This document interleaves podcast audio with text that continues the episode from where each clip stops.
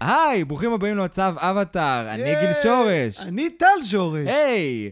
משפחת? שורש השתלטה על הפודקאסט. סוף סוף. איתי תובע בתוך לימודים, והיום אנחנו נהיה עם טל, שהוא מומחה לכל נושא אפשרי שיש, ואנחנו הולכים לדבר על באסינגסה, על העיר שבתוכה יש מלא חומות, ובתוך החומות האלה יש מלא סודות, ובתוך הסודות האלה יש כל כך הרבה הסתבכויות וסדר ומשמעת, ואנחנו נבין באמת, קודם כל, מאיפה הדבר הזה מגיע, כן, מאיפה הם הביאו את הרעיון הזה? של באסינגסה, מאיפה ב- מה ההשראה לבאסינגסה, מה, מאיפה הגיעו הדי לי ולמה זה אמית, כאילו, מה האמת, הסיפור האמיתי שנמצא מאחורי זה ואיפה רואים את זה גם היום. נדבר על דברים שקרו בכל העולם והמון אקטואליה מעניינת, ותכלס, יש מצב שזה יהיה הפרק הכי טוב שלנו אי פעם של Mm. הפודקאסט, דווקא כשאיתי לא נמצא כאן, כי הוא צריך ללמוד למבחן. איתי, אני מקווה שיש לך קילו של מלח, כי אנחנו זורעים לך עליו. על הפצע. מקווה שזה שורף.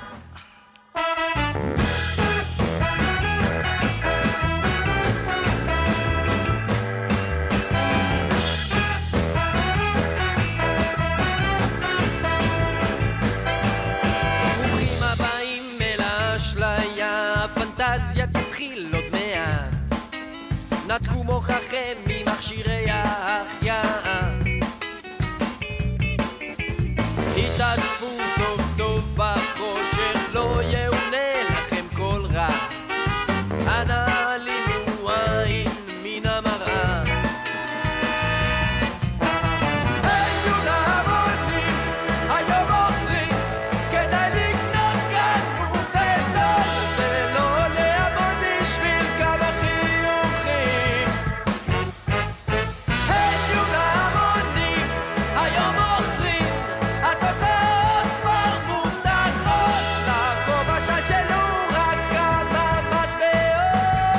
ולפינה שאני התחלתי לו לאחרונה, שכל פעם שאני אה, פותח פרק, אני, אני אומר מה קרה כשניסיתי לחפש את השם שלו בגוגל, אז פעם קודמת זה היה The Drill, וזה כן. ראפ בריטי. יש, אה, זה, זה לא בדיוק ראפ, זה כאילו, יאנו, אתה נותן קטע ראפ של 2 עד 2 דקות, שאתה טוחן את המוח בראפ מטורף, כאילו. אה, זה, זה כאילו, זה, זה לא בדיוק, הייתי אומר, ז'אנר כמו שזה לתת בבום מנת אה, היפ-הופ. זה לפי מה שאני מבין. אממ. אוקיי, אני הבנתי מזה שזה כאילו, ס- כמו שיש trap, אז יש עכשיו drill. אה, drill, כאילו שזה פשוט אה, סגנון בריטי חדש כזה, שהוא יותר בום, לא יודע איך להגיד את זה. יכול להיות, אולי אני, לא, אני מודה ב- שנראה לי חקרת יותר. בעיקר שעושים אותו כשיש לך מסכה על הפה ולא מבינים מה אתה אומר, אבל... אה, bro. אז פה לא היה כלום. כשאתה מחפש את השם של הפרק, אתה ישר מקבל את הפרק. אז כל הכבוד על ה-SEO של היוצרים של הסדרה. אז זה לגבי זה. אנחנו מתחילים את הפרק כשאנחנו בעצם אה, נוסעים ברכבת עם החבר'ה שלנו, ואנחנו רואים איך עובדת הרכבת. אתה זוכר את הקטע הזה? אנחנו כן. רואים שיש בעצם, הרכבת, דוחפים אותה שני אנשים. שני כשפי אדמה שעושים סקטים. כן, כמו קורקינט, פשוט כמו כן. קורקינט, הם כאילו מחליקים אותה על ה... מחליקים אותה על המסילה הזאת שהכינו להם בעצם מבעוד מועד, כן. ווואלה, איזה עבודה סזיפית ולא כיפית. כן. זה, זה פשוט לדחוף רכבות כל היום, וגם בטוח לא משלמים להם כמו שצריך, זה נכון. בטוח. אבל אני, זה, זה יפה, אנחנו גם נדבר על זה, איך זה ביחס לטכנולוגיה של אומת האש, שכבר פגשנו, נקרא לזה, מהדריל, ופגשנו את זה בספינות מלחמה, שבעצם פתרון טכנולוגי, לא באמצעים שאנחנו מכירים. אומת האש זה קיטור. נכון. זה, ובעצם פה הם מגיעים לטכנולוגיה די דומה לעולם מודרני, באמצעים שלהם, ואנחנו גם אחר כך, נראה לי, אני רוצה לגעת בזה, איך זה מתקשר להיסטוריה, כאילו. זה, זה, זה נקודה מעניינת שאתה מעלה, כאילו, כי זה טכנולוגיה למול כוח אדם. כן. שיש לנו עדיין uh, הרבה מקומות בעולם שעדיין משתמשים בזה, שכאילו, כביכול, המטרה היא לייצר מכונה שתעשה עבודה של 20 איש, 30 איש, 100 איש, כמו קומביין נגיד, שקוצר. נכון. אבל פה אנחנו רואים שאומרים, אין בעיה, פשוט נביא עוד אנשים. בדיוק, אה, נביא כשפים. ולא נשלם להם, אז הכל טוב. בדיוק, לא נשלם להם, כל מה שהם עושים זה להחליק על אבן. אז זה... כמו ריקשה וטוקטוק בהודו. כן, והרי היום אנחנו חיים בעולם שכאילו המטרה היא לגרום לטכנולוגיה כמה שיותר להחליף את העבודה שלנו. נכון, להקל עליהם. והמצב שנוצר מזה זה גם אמור להרחיק את עניין המעמדות, כי אתה לא צריך כוח עבודה זול יותר כדי לעשות את העבודה הפשוטה.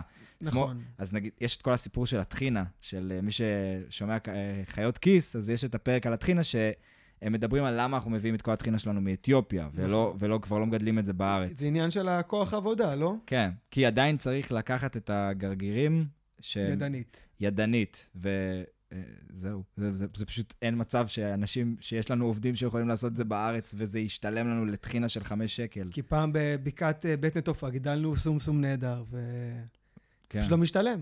התנאים אה, לא כאלה מדהימים של לא. עובדי הטחינה, אבל אה, בואו בוא נמשיך ליהנות מהטחינה. שלנו. נמשיך ליהנות מהטחינה, אפשר גם להמשיך בפרק. קיצור, אנחנו ברכבת, אני רוצה להראות לך שהחבר'ה נמצאים ברכבת, אתה רואה את הדמות הזאתי, יש דמות עם uh, כזה צעיף וכובע קש כזה, כן, מחודד נראה- וייטנאמי קצת כזה. קצת, נראה כמו לוחם בדרכים כזה. מה שרציתי להגיד שזה, ככה נראית דמות overpowered בכל סדרה מצוירת או אנימה. מה זאת אומרת overpowered? overpowered זה כאילו, מה שנקרא OP, זה כאילו, בדרך כלל כשמתחילה הסדרה ואז הולכים להכיר את הדמות הראשית, היא תמיד נראית ככה, היא כזה נראית כמו איזה הומלסית כזאת, כן. ואז פתאום היא נכנסת לאיזה קרב, והיא פשוט מנצחת את כולם בלי, ומגרדת באף תוך כדי. אה, אני מבין אותך, שהוא כאילו מן הזקן הפשוט, שאיכשהו תמיד יש לו כוחות לא יאמנו.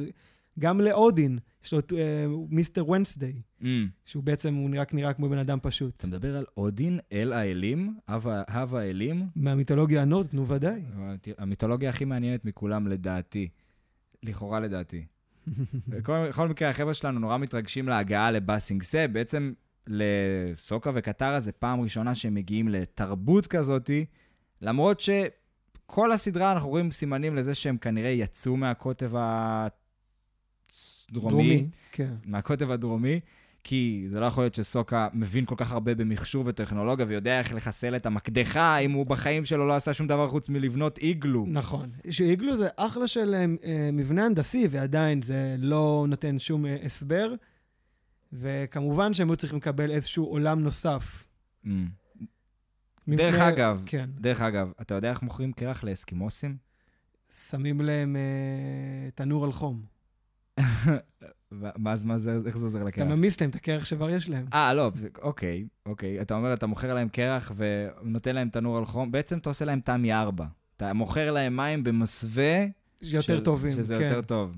שדרך אגב, המרצה שלי מהשיווק, אנחנו קופצים פה בנושאים, המרצה שלי כן. מה, מהלימודי שיווק שלמדתי, סיפר לנו את כל הסיפור על איך תמי, הכניסו את תמי 4 לארץ, וזה הסיפור הכי סכמי מלוכלך ששמעתי. נראה לי זה שערורייה אחת גדולה. וואלה. כי זה היה, הרי, מה הם עשו? הם הלכו בין בתים והם הפיצו שקר שיש לנו חיידקים במים.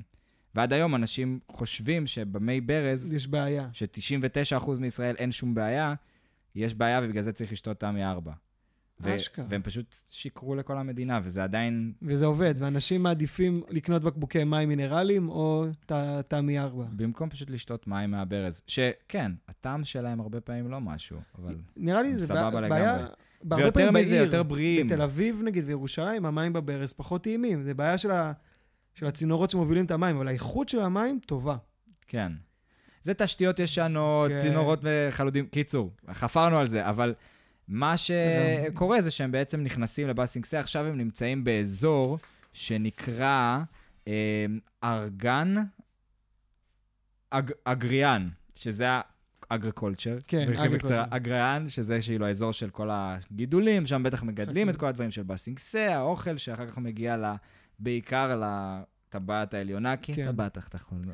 בעצם תקבל העיר. היא סוג של פירמידה. אנחנו גם... אה, יש בה בעצם את המעמדות, והכל בעצם כמו חומות, קצת מזכיר את אה, מתקפת הטיטנים. אוי, איזה יופי שהזכרת את זה. מה, אתה ראית את ראית את מתקפת הטיטנים? ראיתי שתי פרקים, והבנתי שאני צריך להמשיך יותר. אני, בניגוד לגיל שיש לו חיבה מאוד מאוד עזה לאנימות, אני גם גדלתי על זה, אני מאוד אוהב את זה. יש לי היום מין רתיעה מסוימת מה over תגובתיות, ואני יודע שאני מפספס, אני יודע שיש דברים מטורפים באנימות, ויש לי, הבני דודים שלי מתים על זה. אתמול דיברו איתי על אובליביון. ו Hunter Hunter, ואני יודע שזה... אובליביון או אבן- אבנגליון, אוקיי. אבנגליון.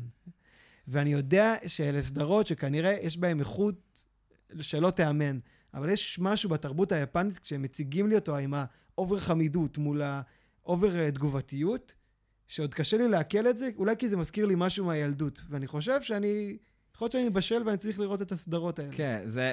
יש הרבה מהם שהם באמת פחות מעודנים, כן. ב, באמת ב, בקלאסיות שלהם, בסגנון שלהם ובתגובתיות, אבל אה, מלחמת הטיטנים זה דוגמה למשהו שכאילו, אני לא, לא מצליח לחשוב על קטעים כאלה של דמות שפתאום עושה פרצוף מוזר וכזה, זה ממש נדיר והיא מאוד מעודנת וחכמה. כן, אבל הגיבור הזה כזה, "אה, אני חייב להציל את כולם, אני חייב... אה, over אה, אפיות כזה. Mm, כן, לא, אפיות זה, אנימה. כן. זה כאילו epic ואנימה זה אחד ואחד, זה כאילו... אני חייב להציל את המולדת. אבל זה one punch man, זה הבדיחה הכי גדולה על זה. נכון. אז זה יפה. אבל, אוקיי, הם נכנסים לבאסינג סה, והם נכנסים בעצם לטבעת התחתונה של העיר, ש...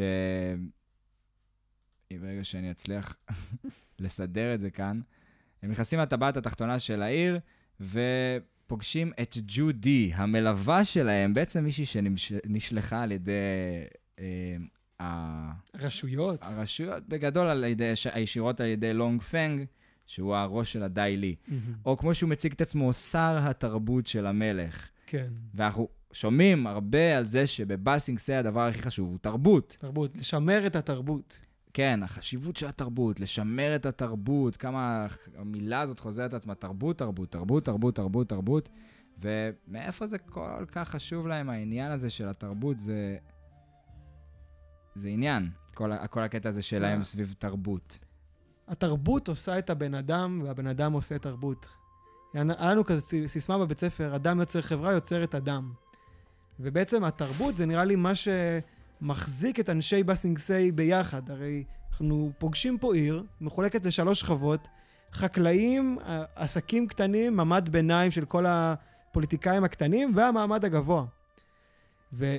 ואנשים לא מתעמרים על ה... איפה העולמות שהם חיים בהם. יש סדר מופתי, מעין אוטופיה. והכל, הם אומרים, זה למען התרבות, למען הסדר. אנחנו לאורך שנים שומרים על אותו סדר מדומיין. וזה כנראה לא נכון.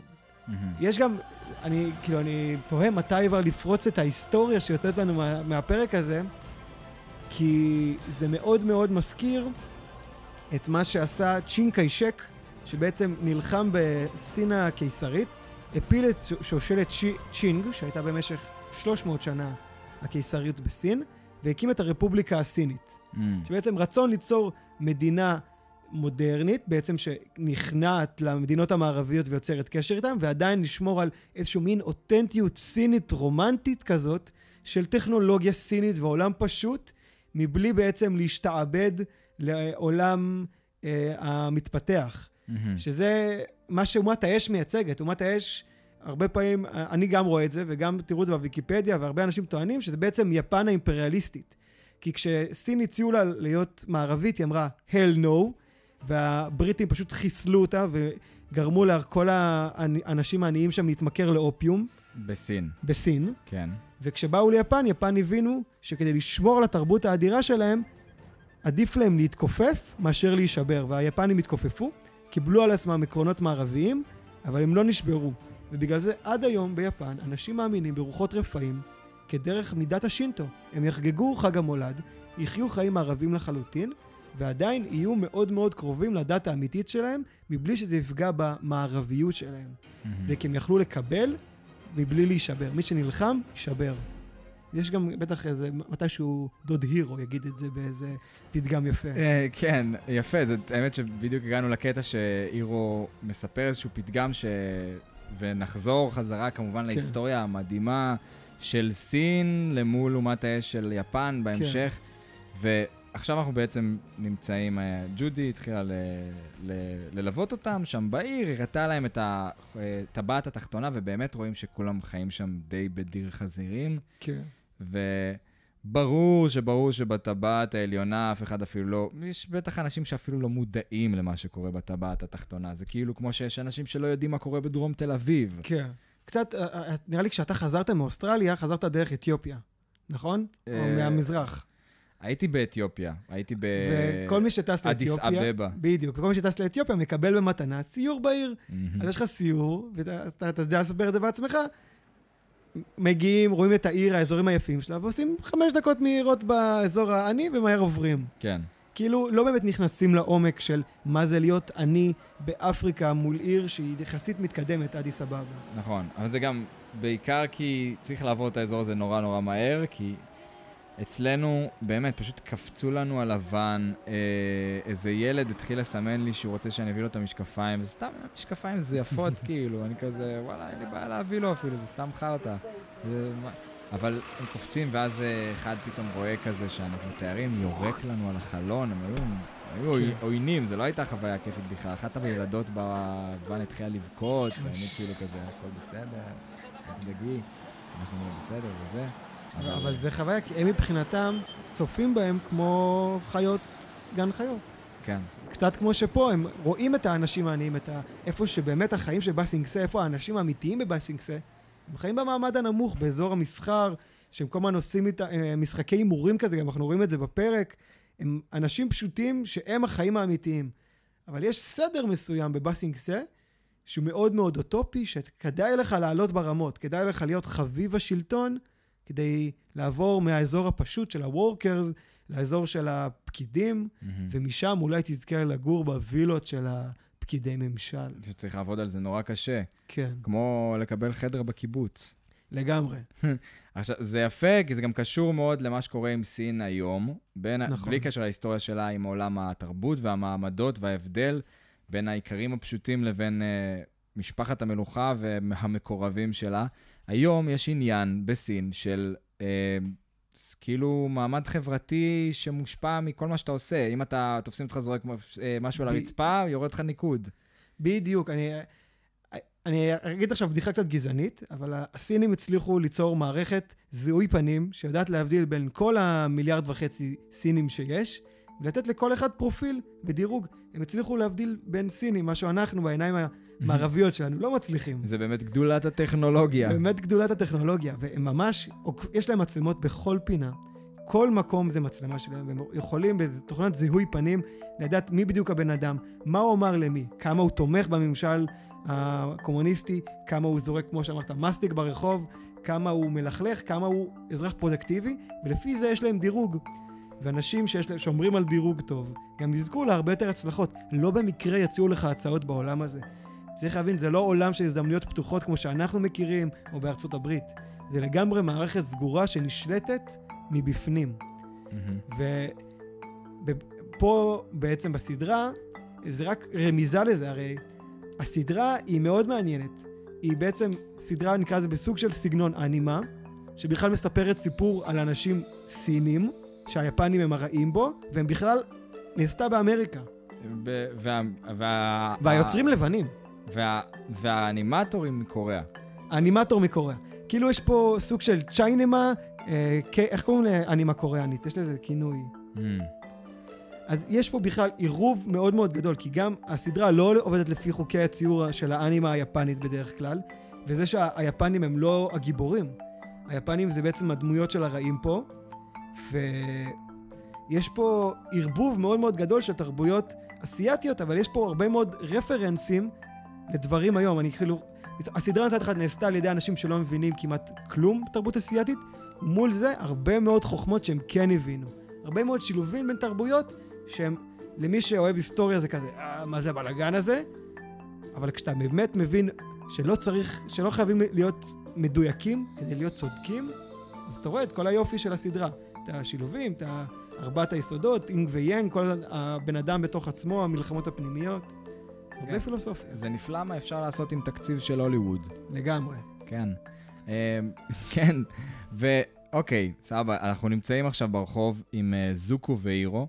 אמ, בעצם הם התחילו להתמקם שם, הם קיבלו זהות חדשה כדי, כי הם בעצם פליטים ובורחים מהשלטון הגרמני, אה, שלטון האש. שלטון האש. לא, אתה כל הזמן אומר שלטון הגרמני, וזה לא, זה לא לא נכון.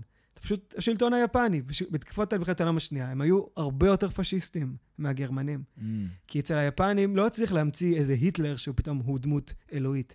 הקיסר אצל היפנים הוא דמות בעלת משמעות אלוהית. והקיסר היה פשיסט וסופר לאומן, והיפנים היו אנשים מאוד קיצוניים. כמו, זה התרבות שלהם. כמו אכזבת את המלך. כמו קמיקזה, כמו לעשות אה, אה, ח, חרקירי ולהרוג את עצמך כי אכזבת את הבוס שלך. היפנים הם הרבה מה, יותר גרמנים חרקירי מהגרמנים. זה חלבי ממש, אתה דוקר את הסכין, וברגע שהכנסת מורפים לך את הראש, אתה אפילו לא מרגיש את זה. כן. אתה רק צריך אבל לעשות, אתה זה צריך כמו את הכוונה. שתקפוץ מבניין ויראו לך בראש באמצע. אתה לא נכון. באמת מגיע לרצפה. אתה לא נהנה מכל הנפילה. לא, פו, איך אני אעשה דבר כזה? איפה כל הכיף? מה פתאום? אין, הם, הם לא מבינים בהנאה. לא, לא, זה נכון, לא מבין, סתם. חלום שלי לבקר ביפן. לגמרי. ממש, זה, זה ממש החלום, זה בבקט ליסט. והם בעצם נמצאים עכשיו ברחוב עם הזהות שלהם, והם מתכננים להגיע ולהתחיל לעבוד בחנות תה, כי מה עוד אירו יודע לעשות הרי?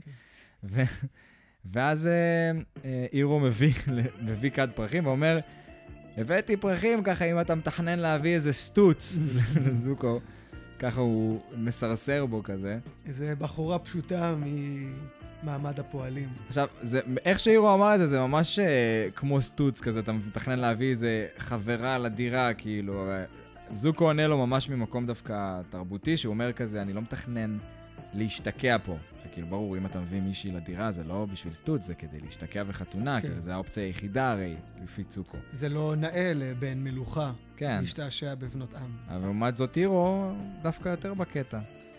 אירו יודע את אה, מנעמי החיים, לא סתם הוא שמן. Mm, ואני לא אומר את זה כעלבון, אלא אנשים שמנים זה אנשים שאוהבים להתענג. mm. וזה חלק מה, אולי מהפילוסופיה שלו, ליהנות מהפשטות, מהרוגע, מתה טוב, ל- לאכול כמו חזיר, כמו שקרה בפרק, שהם היו צריכים אה, ל- לקחת אוכל ב- בספינה. מהמם. ואז... וצוקו לא נהנה מהחיים, הוא לא יודע הנאה מהי.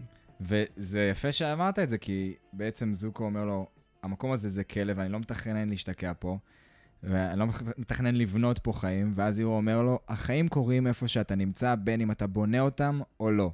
שזה נכון. משפט פילוסופי מאוד יפה. וגם זה יפה המחשבה של החומה מטרתה להגן עליך מפני החוץ. כשזוקו נכנס לחומה, הוא מרגיש שהיא סוגרת עליו. בעצם, אה, גם בסוף הפרק יש שיר שאני ארצה שנשמיע, את אה, Why Do We Build a Wall, מתוך המחזמר היידסטאון, שקצת קשור פה בכל העניין הזה של כשאתה בונה חומה, מבעד מי אתה מגן? מעליך כלפי חוץ, או, מה, או מהחוץ ממך? מהמם. יפה. זו שאלה יפה, אבל מה אתה חושב באמת על הרעיון הזה, שכאילו, אחו... אח... כל המחשבה של הרי, את... לפעמים אנחנו נורא עסוקים בלהגיע למטרות, ואנחנו מסתכלים חודשים, שנים קדימה, לאן אנחנו רוצים להגיע, אבל כל הרעיון במה שהוא אומר לו זה שהחיים קורים בזמן הזה, עכשיו, כאן Mhm. ועכשיו, איפה שאתה נמצא, אתה צריך... גם אם אתה... גם אם אתה מנסה לחיות באיזה עתיד שאתה מדמיין לך, אתה צריך להבין שהחיים קורים עכשיו, ולא בעתיד. זה, אתה עכשיו צריך לחיות, ואם אתה רוצה את זה או אם אתה לא, זה גם ככה קורה.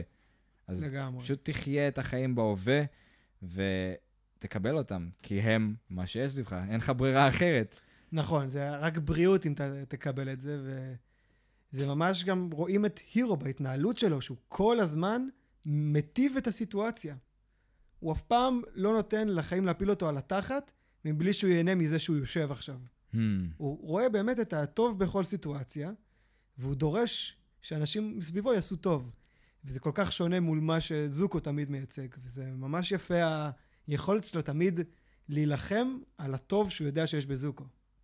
זה נכון. והוא תמיד רואה את החצי המלא של הספל תה. לגמרי. ואז הוא שותה אותו, ואז הופ, יש לו עוד ספל תה מלא. הוא תמיד ממלא עוד. איזה, איזה קסם ממש. זה אופטימיסט רילודד. כן, אז ה- אז העלילה ממשיכה בזה שהצוות בעצם ממשיך את הסיור, הם מגיעים בעצם לטבעת העליונה, אומרים להם, כאן נמצאים כל האנשים החשובים.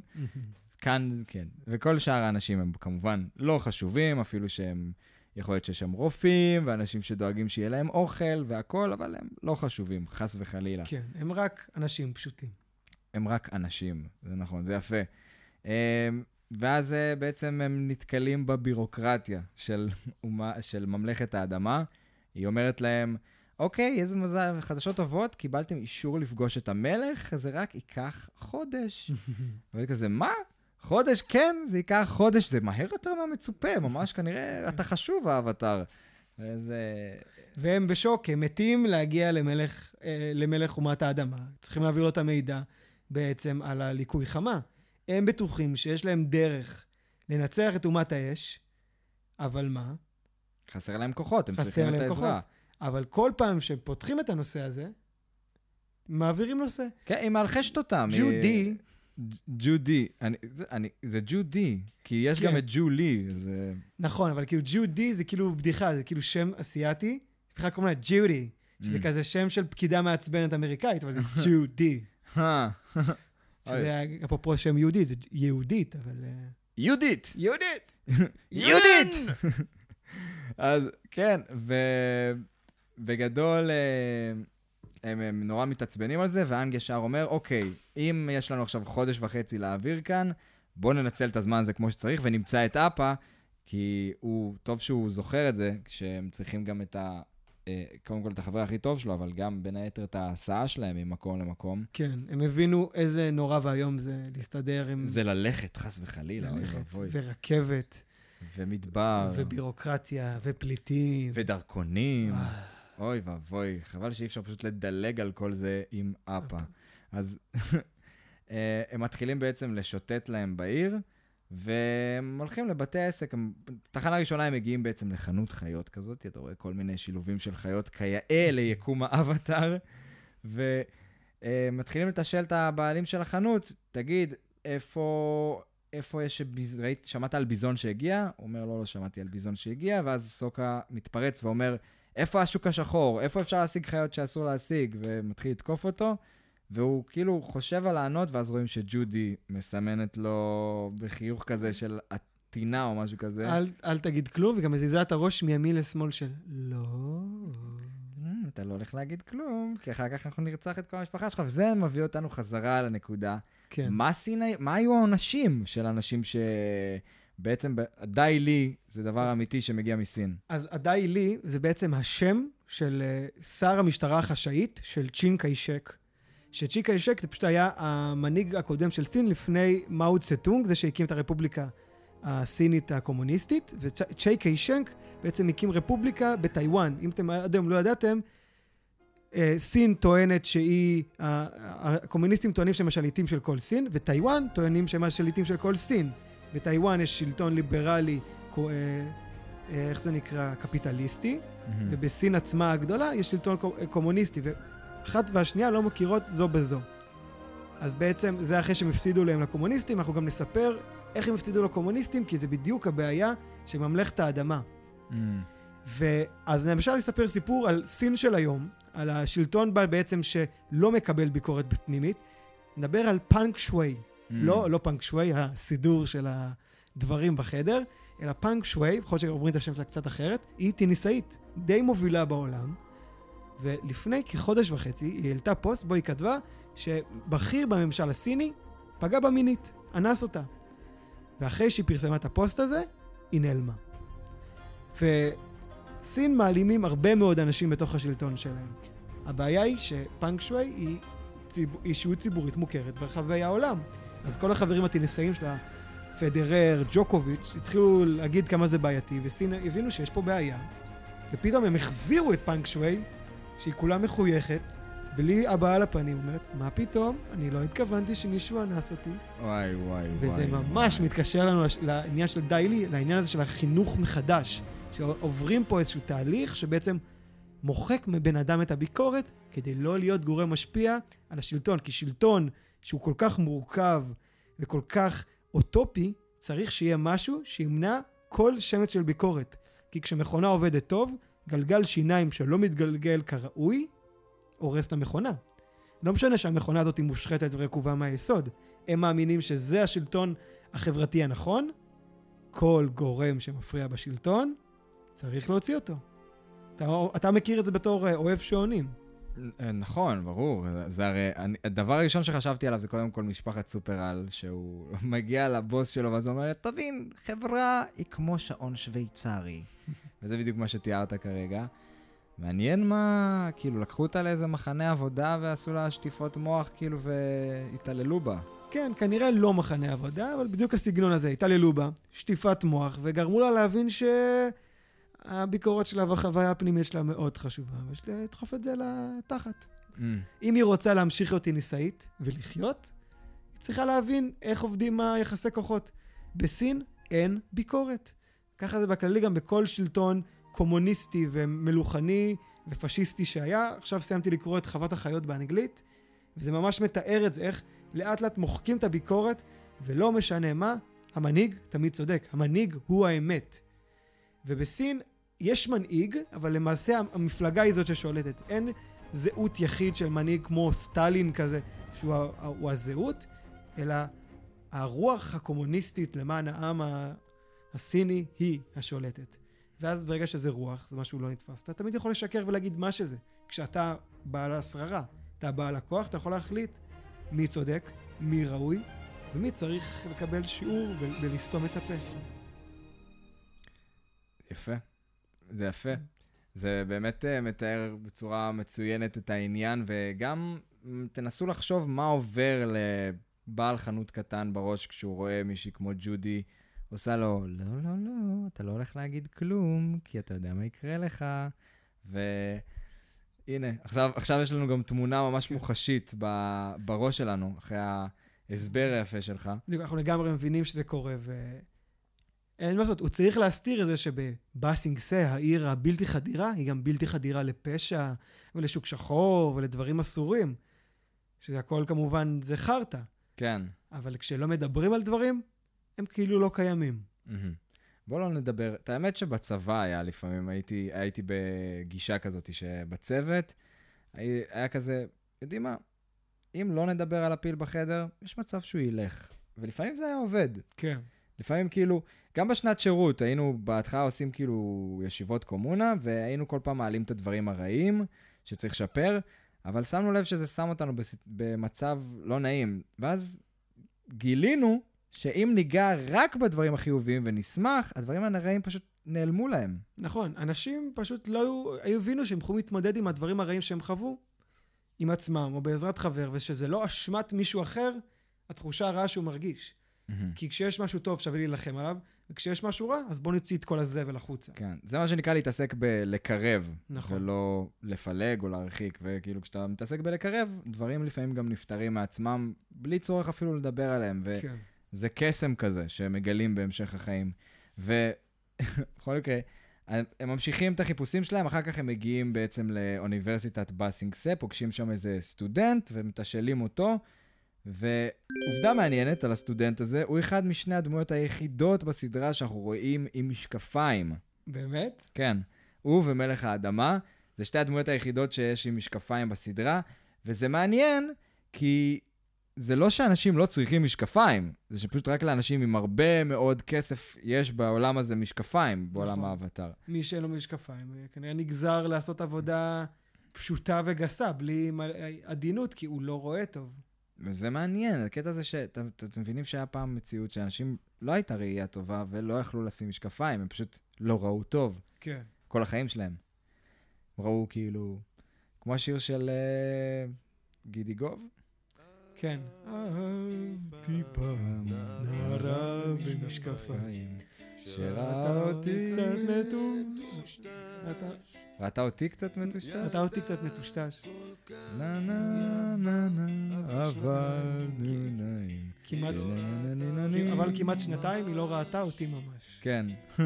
שיר יפה. כן, היו אנשים שחיים שלמים לא ראו אחד את השני ממש. ראו טשטוש. אה, אה, כן, והם בעצם אה, מסיימים את המסע שלהם, מגיעים חזרה. אני חושב שזה מאוד מאוד יפה, מול ה... ראינו את, ה, את החוויה ב, לפני זה בעולם, את כל הכפרי פליטים והכפרים הקטנים, ואיך כל זה בעצם, מול האנרכיה הזאת שאומת האש משאירה אחריה, אתה פתאום מגיע לעולם אחר. לעולם שהוא מסודר, יש בו חוק וסדר, אנשים בעצם עובדים לפי איזשהו נוהל, באמת מרגיש שאומת האש לא הייתה פה. אבל זה כל כך מרגיש שאומת האש לא הייתה פה, שכל דבר קיים פה כהתנגדות לאומת האש. כאילו, העיר לא הייתה מתח... מתקיימת בלי שהיה את הפחד הקיים הזה מאומת האש, שזה אפילו עליו אסור לדבר.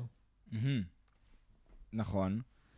זה נכון מאוד, ואנחנו, בעצם עכשיו אנחנו כאילו מגלים את זה כמה עמוק ומושרש וכמה זה קשוח עניין הלא לדבר, והם מגיעים בעצם לבית האחרון, ויש שם בן אדם שהם אומרים לו, מה, מה הסיפור, למה אי אפשר לדבר על מלחמה? הוא מספר להם שאסור לדבר על מלחמה בבאסינג סה, כן. שאנשים לא יחשבו שיש משהו רע שקורה בעולם, או ישימו לב שיש עולם מחוץ לחומות האלה. כי שיעזו לחלום משהו שהוא לא לפי הסדר החברתי. שאיכשהו יעזו לחלום שקורה משהו לא חיובי ו... ויערערו על הממשל, שהוא הרי כל כך מושלם. זה נורא דומה למה שקורה בצפון קוריאה, שהיא מדינה עוד יותר מסוגרת ועוד יותר בעייתית מסין, והיא אפשרה בשנים האחרונות לקבוצות של תיירים להגיע לצפון קוריאה. אסור לך לצלם שום דבר ברחוב, לוקחים אותך למקומות מאוד ספציפיים, כולם מחייכים יותר מדי, כמו ג'ודי, וקרה מקרה שזה בחור אמריקאי יהודי, ראה כרזת תעמולה ברחוב, התלהב, לקח אותה, שם אותה במזוודה, ונשפט ל-15 שנה בצפון קוריאה. וואו. ורק לאחרונה שחררו אותו. כי אסור להוציא שום דבר מקוריאה.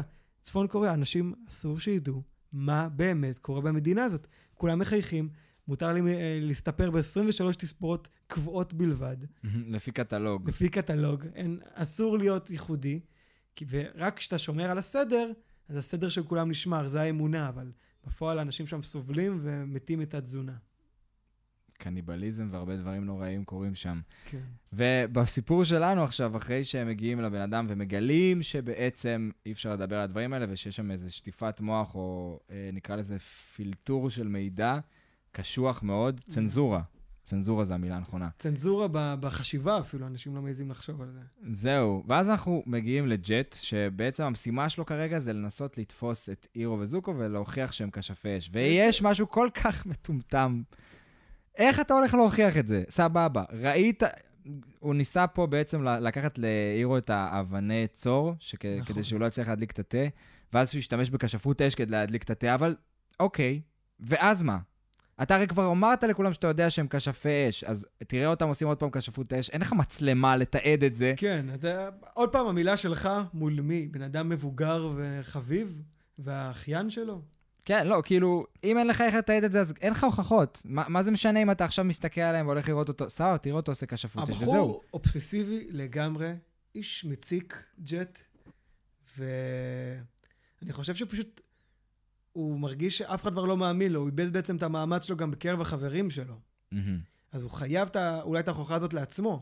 אולי הוא כן גם פתאום מערער על עצמו, והוא בגלל זה חייב לראות עוד פעם כדי להאמין. אבל uh, הוא, לא, הוא לא התבטא בצורה כזאת, שהוא נכון. איכשהו מערער על עצמו. הרי גם בכניסה לעיר, החברים שלו אמרו, די, תעזוב את זה, הבטחנו לעצמנו חיים חדשים. ומשהו בג'ט לא מאפשר לו בעצם להתקדם הלאה. הוא כל הזמן מרגיש שיש לו אויב חדש, שהוא חייב לנצח, מישהו אחר שמונע ממנו את ההתקדמות שלו. למרות שהוא פת- יכול לפתוח דף חדש בכל רגע ולהתקדם מהחיים שלו, הוא תמיד יחפש אויב שיתקע אותו, כי הוא הוא לוחם צדק בעין עצמו. נכון. וג'ט בעצם ההבטחה שלו לעצמו, סוג של לנקום באומת האש, פשוט לא מאפשרת לו לשחרר ולהתקדם הלאה, ואנחנו, בהמשך יש את הקרב שלהם, וניגע בזה קצת יותר על הקטע הזה של, לשאלה, האם זה, כאילו, מה ההיגיון, או האם זה מעצור, מה הקושי של כאילו לא לשחרר ולהתקדם הלאה, ו... כן. להיסטוריה להיות היסטוריה ולא עתיד. אמ, בכל מקרה, מנסה לתפוס אותם, זה בסדר, מנסה, לא מצליח, הירו כמובן הולך להביא מהשכנים, כי הוא כבר מסתדר עם כולם.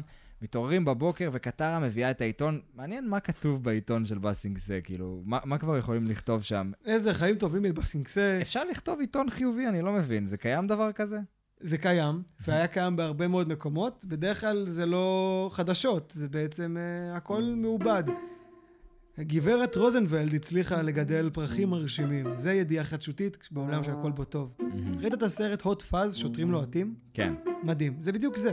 כן. זה עיר, עיר גנים בב- בבריטניה שהכל בה מתנהל יופי וזוכה כבר חמש שנים ברציפות באי, בכפר היפה ביותר במחוז אה, יורקשר.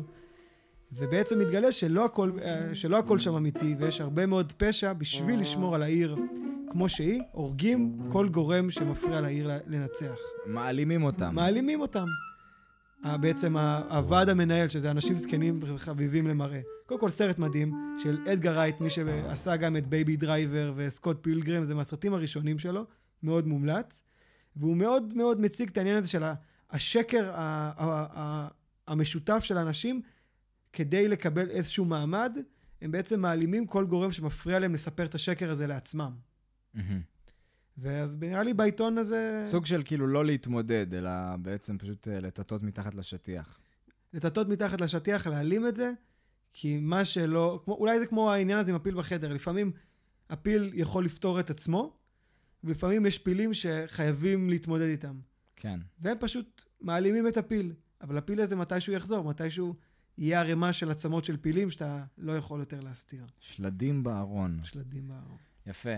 אה, אז קטרה מביאה את העיתון, ואז היא עולה, רואה שיש אה, מסיבה לכבוד הדוב של מלך האדמה, דוב. הדוב. מה זאת אומרת דוב? את מתכוונת לדוב פלטיפוס? לא, לא.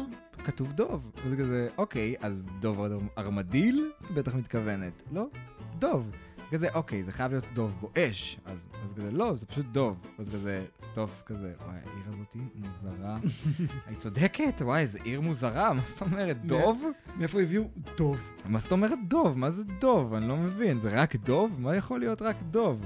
אה, שזה, איך באמת הגיעו, איך באמת הביאו דוב? אני חשבתי על זה, כל מיני דברים, למה דווקא דוב? חשבתי קצת לקשר ל... הרי אה, בסיפור שלנו, אם נחזור רגע להיסטוריה הסינית, צ'יי קיישק בעצם נלחם, היפנים באותה תקופה כובשים חלק מסין, את אזור מנצ'וריה, ומקימים שם ממשלת בובות שנקראת מנצ'ו, מנצ'וקאו, ומי ממליכים להיות המלך של, מנ, של מנצ'וקאו? הקיסר הסיני, שגירשו אותו לפני 15 שנה, כשהוא היה ילד בן 4. בעצם מחזירים אותו למנצ'וקאו, להיות הקיסר של האזור הזה, כדי שהאזור הזה בעצם יהיה בעל איזשהו אה, אישור עולמי לזה שהם מלוכה אמיתית. מהמם. ייחוס, אפשר לקרוא לזה? סוג של ייחוס, אבל יש שם שלטון בובות, שאנחנו גם נפגוש את זה בבאסינגסה בעונה הבאה, שבעצם העיר נשלטת על ידי היפנים, על ידי אומת האש, מהמם. והמלך וגם היום עדיין יש לנו, המלך הוא בעצם בובה על חוט. של... של- אך כן, אבל עכשיו הוא נשלט על ידי המשטרה החשאית שלו. כן. בהמשך אנחנו נגלה שגם המשטרה החשאית היא בובה על חוט. מהמם. זה, זה נוסף. אז צ'יי קיישק החליט שהאויב הגדול ביותר של האומה זה היפנים, זה הרוסים. בעצם הוא נלחם כל פעם בדוב אחר וגדול ולהוכיח שהוא חזק. והוא לא הסכים להתמודד עם הקומוניסטים שח... שהלכו והתעצמו בסין. הוא אמר, הם הבעיה שלנו ליום שאחרי. וכחלק מהחוסר רצון שלו להתמודד עם הבעיות האמיתיות, אז הקומוניסטים ניצלו את הרגע שהוא לא היה מוכן וגירשו אותו מהשלטון. בעצם הוא לא התמודד עם הבעיות האמיתיות והכחיש אותן. כמו... צ'י קיישק. צ'י קיישק. צ'אנג קיישק. היי קיישק? היי קיישק. Oh. אה, Very smart man. Igar bi itsu. Itsu. מנוקהני שי שי. שי. כן. שי שי שי שי שי שי. שי שוכנסה שישי גועה שינצה שינצוקה שינצה שיווה. אה. וואצ'אשי וואשי וואשיקה. לא ידעתי שאתה לומד מנדרינית, זה בשביל העסקים? כן, לא, בדוק. מה זאת אה. אומרת? כל הכסף נמצא אצל הסינים. כל הכסף. אז זה בסינגסי, זה עיר שהוקמה על שקרים, שהמערכת החברתית בה היא שקר אחד גדול, כי הם לא מתמודדים עם האויב האמיתי, שזה אומת האש, אלא מתמודדים עם אויבים מדומיינים שהם יוצרים לעצמם בעיות קטנות, מבלי לראות את הדוב הגדול שעומד לטרוף אותם. בעצם זה שיש לו דוב מאולף, גורם לו להרגיש שהוא ניצח את החיה האכזרית. אבל החיה האכזרית זה אומת האש שעוד שנייה קודחת לו בחומה. זה מה שאני חושב בחשיבה של למה דווקא דוב. מאחורי כל דוב יש דרקון. יש דרקון, לגמרי. דרקון. דרקון, מה שנקרא, הם אה, חושבים שהבעיה שלהם זה משפחת אה, סטארק, אבל הם לא מבינים שיש מאחורי את משפחת אה, דנריוס. לא. אה, דנריז. לא, טרגריאן. טרגריאן. טרגריאן. לא, אבל סטארק הם לא, הם זאבים. נכון. מורמונט. משפחת מורמונט. יש דובים? אה, נכון. אה, עם ה- שה- שהילדה הקטנה היא הראש... הילדה הקטנה, כן. נכון, נכון, המורמונט.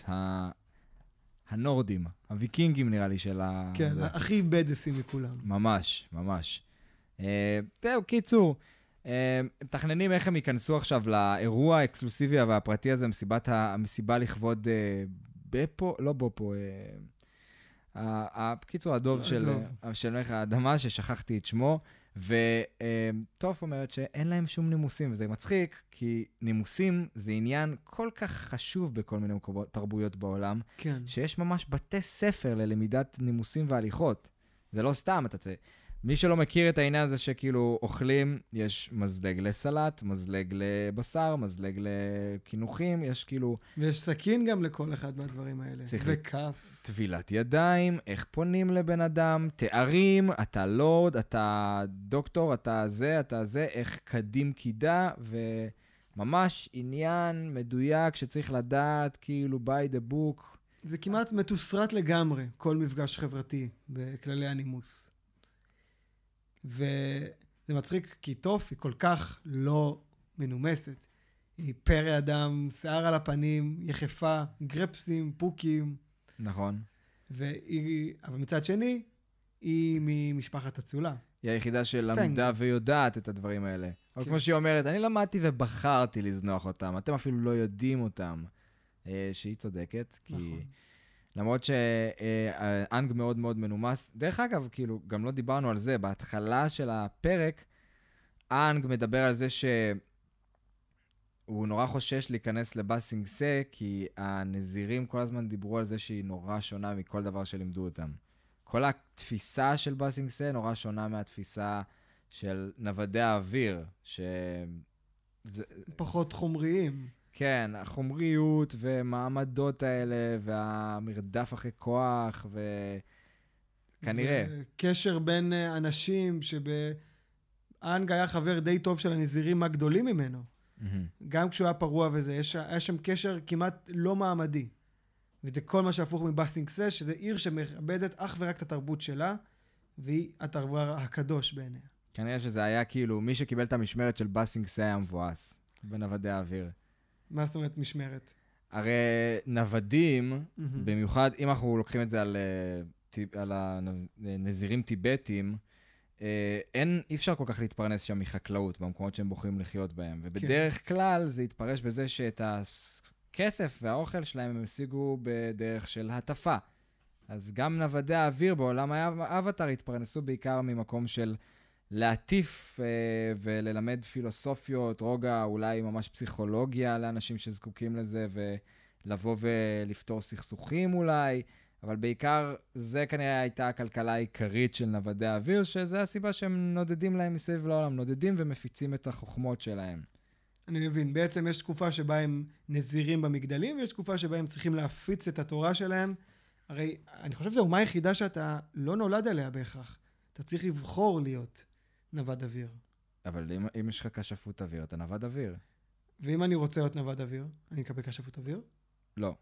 אתה ת, תהיה כנראה ב, באחד הכפרים שלא, אין להם כמעט אזכור של כן, כן, אה- איפה אנשים, איפה הזה, כאילו. הרבה מאוד דברים חסרים בעצם בכל העולם הזה של נוודי אוויר, כי גם בהגדה של קורה פתאום צצים נוודי אוויר מתוך אה, חור תולעת, והופ, יש נוודי אוויר. מיזוג הרמוני. מיזוג הרמוני. המיזוג ההרמוני. אה, כן, אה, איפה היינו? אה, דיברנו בעצם על זה שאין להם נימוסים. אין להם נימוסים, זה נכון. אין להם נימוסים, טוף אה, אומרת, אה, אני אלמד אתכם, בלי בלי בלי בלה בלה. יש קטע מאוד מצחיק של אה, חיקויי לורדים של... או, לורד, שלום לך, לורד סוקה משבט המים. או, לורד אבטר נ- נזיר האוויר. "Hmm, אבל אני אקוד קידה אליך. אני אקוד לך. אני אקוד לך. אני אקוד לך. אני אקוד לך. אני אקוד לך. אני אקוד- בום! כן, קלאסי. יפה, יש פה, ממש עושים voice over לסיטואציה הזאת. אה, קלאסיקה. בעצם, וזהו, הם, הם משחקים, ועכשיו משחקים להם משחק מעניין שרציתי להתעכב עליו שנייה שני, של כמו אבן נייר ומספריים, רק של כשפות. הלכתי, כי אמרתי, אוקיי, משהו פה לא הגיוני. איך לעזאזל דבר כזה יכול לעבוד? אוקיי, אז אנחנו עושים, אני עושה אש, ואדמה מנצחת אש. ומים מנצחים אדמה. מה מנצח מים? אוויר לא מנצח מים, אש לא מנצחים מים. האש מנצח אוויר, כי אש נהיה יותר גדול מאוויר. נכון. זה אני מקבל. אבל אוויר מנצח מים, אולי זה... אז יש לי פה ממש את ה... הלכתי ובדקתי באבטר וויקי, וזה ס... אז אש מנצח אוויר, אוויר מנצח מים, אוקיי. משום מה. מים מנצחים אדמה, כי הם הופכים אותם לבוץ, ואז יש לנו מים, ואז מים גם מנצחים אש, ואדמה מנצחת אוויר. אז מוכן? אוקיי. אבן יער ומספריים, מה מנצח בין השתיים? 1, 2, 3. מה אני עושה? אני חשבתי שזה אוויר. מה זה, מים? אתה עשית אש. אני עשיתי אש. אוקיי, אני לא יודע... אה, ניסית. לעשות אוויר? זה אוויר מבחינתי. אה, אוקיי. אז ניצחת. אתה- עושה בעצם ספיריט פינגר. ספיריט פינגר, כן, מוע- של כן. מעודדות, ג'אז, כן. קברט ממש. כן. טוב, אתה ניצחת, אז אני... לא, הפוך, אתה ניצחת, עשיתי אוויר, אתה עשית אש. האוויר אה. מלבה את האש. אה, נכון, ניצחתי אותך. אפס. אני לא סתם אנג נלחם נגד אומת האש, הדבר שהכי קשה לכוחות שלו להילחם נגדם. קיצור, אז אה, טוף וקטרה מגיעות מאופרות אה, כמו ladies, לכניסה שלהם לארמון. אה, אנג ממש מסמיק מזה. אני חושב שזה קצת מוגזם בשבילי האיפור הזה. קצת, אני לא אהבתי את כל הפיקאצ'ו ששמו להם על הלחיים. אתה יודע, זה כאילו, אם הם נגיד שמות את הפרצוף שלהם על כרית, אז נשאר כאילו איפור של כל ה... הצורה של הפרצוף נשארת על הכרית. לגמרי, זה כאילו יכול לקלף לעצמה את כל האיפור. אוי ואבוי, אוי ואבוי. אה, אבל כן, זה, יש, זה, זה תרבותי, אתה תגיע כאילו לסין ויפן והרבה מקומות במזרח, שאיפור מסורתי כאילו נראה קיצוני ובאמת כאלה לחיים של פיקאצ'ו ופרצוף לבן, לבן לגמרי. כאילו כמו מולן כזה. ש... אנחנו מכירים את זה מהתאילנדים אצלנו, שהם תמיד נורא מכוסים, כאילו הם אה, עוד שנייה עושים פיגוע טרור, נראים כמו פדאיונים. מהמם. אבל זה למה? כי בחברה התאילנדית, ככל שאתה יותר לבן, המעמד שלך צריך להיות יותר גבוה, כי בני המלוכה לא צריכים לעבוד בשדה, אז הם לבנים כל הזמן, כי האור לא נשרף בשמש. ומי שאין לו כסף עובד בשדה. אז גם כשהם באים לארץ לעבוד בשדה, הם מכסים את עצמם, כדי ברגע שהם יחזרו חזרה לתאילנד ויהיו בעלי ממון וכסף, בעצם למחוק את השלב הזה שבו הם היו כהים, להיות כמה שיותר בהירים. והחברה האסייתית מאוד מאוד גזענית בעניין הזה של מה הגוון עור שלך. יותר אפילו מהחברה המערבית לפעמים. תראו מה שכמות מלמין עושה... מלנין, כן. מלנין עושה. אה, שזה עניין, ממש עניין. זה, זה גם קטע שאתה יודע, גם בן אדם עשיר, כהה, שיגיע לסין, יכול להיות שהוא יתבאס ויראה שכאילו לא כזה מתייחסים אליו, שהוא כן נתקל בגזענות. לא למשל. מעריכים אותו. איך יכול להיות שבן אדם כהה יהיה עשיר? מה זאת אומרת? למרות שהבן אדם הכי עשיר שהיה אי פעם בהיסטוריה... נכון, מוסה. מוסה, כן, שהשווי שלה היה מוערך ב-400 מיליארד אה, דולר. כן, לפחות. היה לו הרים של זהב, הוא עשה מסע עלייה לארץ ישראל, נראה לי. ובכל מקום שהוא עבר, פשוט זה רק זהב, וגרם לאינפלציה במחירי הזהב בעולם, כי היה פשוט מלא זהב זמין. והוא במערב אפריקה, ויש, תאמינו לי, היסטוריה מדהימה על מלכים אפריקאים שאנחנו בכלל מדברים עליהם. הפרעונים במצרים היו שחורים, ואנחנו מוחקים את זה, כי אנחנו לא יכולים להאמין שיש משהו תרבותי כל כך מצבע שחור, ולא אנחנו אשמים, זה כל התרבות שגדלנו עליה. אנחנו מדברים על שחורים אפריקאים ממש? שחורים אפריקאים סודנים. Mm, אתם תראו תמונות של, כאילו, הירוגליפים וציורים של uh, מצרים, יש להם שפתיים עבות, אפרו, ככה הם היו נראים, הם לא היו לבנים. מהמם. ואנחנו עשינו להם white wash, כמו שישו הוא בחור לבן וחביב, וישו די קרוב נראה כמו המוכר פלאפל שלכם. מה אתה אומר פה בעצם? שמשה היה סודני? משה היה לגמרי סודני. וואו. וואו. לא, הוא לא היה סודני, סתם, אבל הוא הוא לא היה. נפגש עם בני כוש, כן. שהם היו יותר קהים, והמדיינים גם היו קהים. אנחנו באנו מתרבות קהה. אה, נכון. אז איך אנחנו יכולים להסביר את הצבע הלבן שלי ושלך והאשכנזי? כנראה שהתבוללנו קצת. אה, ללא ספק. אני גם, נראה לי, יש הוכחו- אה, הוכחה שהייתי גם צאצא לקוזקים מונגולים, כי אני גם יותר אה, מלוכסן ממך. נכון, נכון. אתה, יש לך גן מונגולי בדם אה, מתקופת ג'ינגס חאן. הג'ינגס חאן, שדאג לאנוס את כל אירופה. נכון, ולהחדיר- רבע מבני אירופה אומרים שהם אה, צאצאים שלו, ובעיקר במזרח אירופה, איפה שהיו המון יהודים. ויהודים לא תמיד היו מוגנים, והרבה פעמים הגיעו קוזקים וצבאות אחרים. מה הם ואנסו. יעשו? ירביצו להם עם מגילות? חבורה של ילדי כאפות יעשו תפילת שמע ישראל וקבלו וכמובן ש... כן, כן, כן, כן. שמע ישראל, ותוך כדי... אה, כן, וזה מה שקרה. שטרונגנל. כן. טוב, נו, ואנחנו מגיעים, עצרנו עם החבר'ה שהם מתכננים להיכנס לארמון של המלך, אנחנו חוזרים חזרה לאירו וצוקו, שג'ט בעצם מקבל עכשיו אינטרוונשן מהחברים, שבאים ואומרים לו, אחי, אתה, אתה מגזים. אתה הלכת ארוך, רחוק, תחזור ג'ט. אחי, תנחת. תנחת, אתה jet plane, תנחת, עושים לו כזה עם האורות, מכוונים לו לאן לנחת. מכוונים, יש את האלה, הרקדנים של המטוסי קרב שכזה, שהם מסמנים את זה ממש יפה, כאילו הם רקדנים בבמה. מגניב. סתם. גם ג'ט, נראה לי כי הוא קופץ מהר מאוד למסקנות. הוא, סילון. אמ, מעניין. היה צריך לקרוא לו זום, ממש. זום. למה זום? כי גם, זה כזה זום. זום. גם, זה גם כזה מהיר, אבל אה, כן. ג'ט זה גם טוב, והם עושים לו אינטרבנציה ואומרים לו, תשחרר, ג'ט, תשחרר את זה. החלטנו ללכת לבאסינגסה, אנחנו כאן. יש לנו את כל הכלים שאנחנו צריכים כדי לחיות חיים טובים, שקטים, של שלום. עם אימא שלך, שחרר ותן לחיות. חיה ותן לחיות. אתה מעכב אותנו. אתה, כן, לא, אבל אתה גם, אנחנו דואגים לך, הם ממש דואגים לו, כי... וזה קטע כי עד עכשיו ג'ט בעצם היה המנהיג שלהם, הבלתי מעורער, שהם היו עושים כל דבר שהוא אומר להם, בלי לחשוב פעמיים, ועכשיו הם רואים שממש התהפכו המעמדות, וכאילו, הם באים ואומרים לו, די, אתה איבדת את זה, כן. ואנחנו עכשיו דואגים לך, אתה לא דואג לנו. ושזה מהפך די משמעותי בכל המערכת היחסים שלהם, עם ג'ט ומצב. שלו. וחבל מאוד שזה גם יהיה הפעם האחרונה פחות או יותר שהם יצליחו לשוחח איתו על הדבר הזה ולנסות להחזיר אותו. חזרה. אני אנחנו אחר כך נדבר, הם לא סתם שהם לא יצליחו להחזיר אותו חזרה, הם גם אשמים במה שיקרה לו.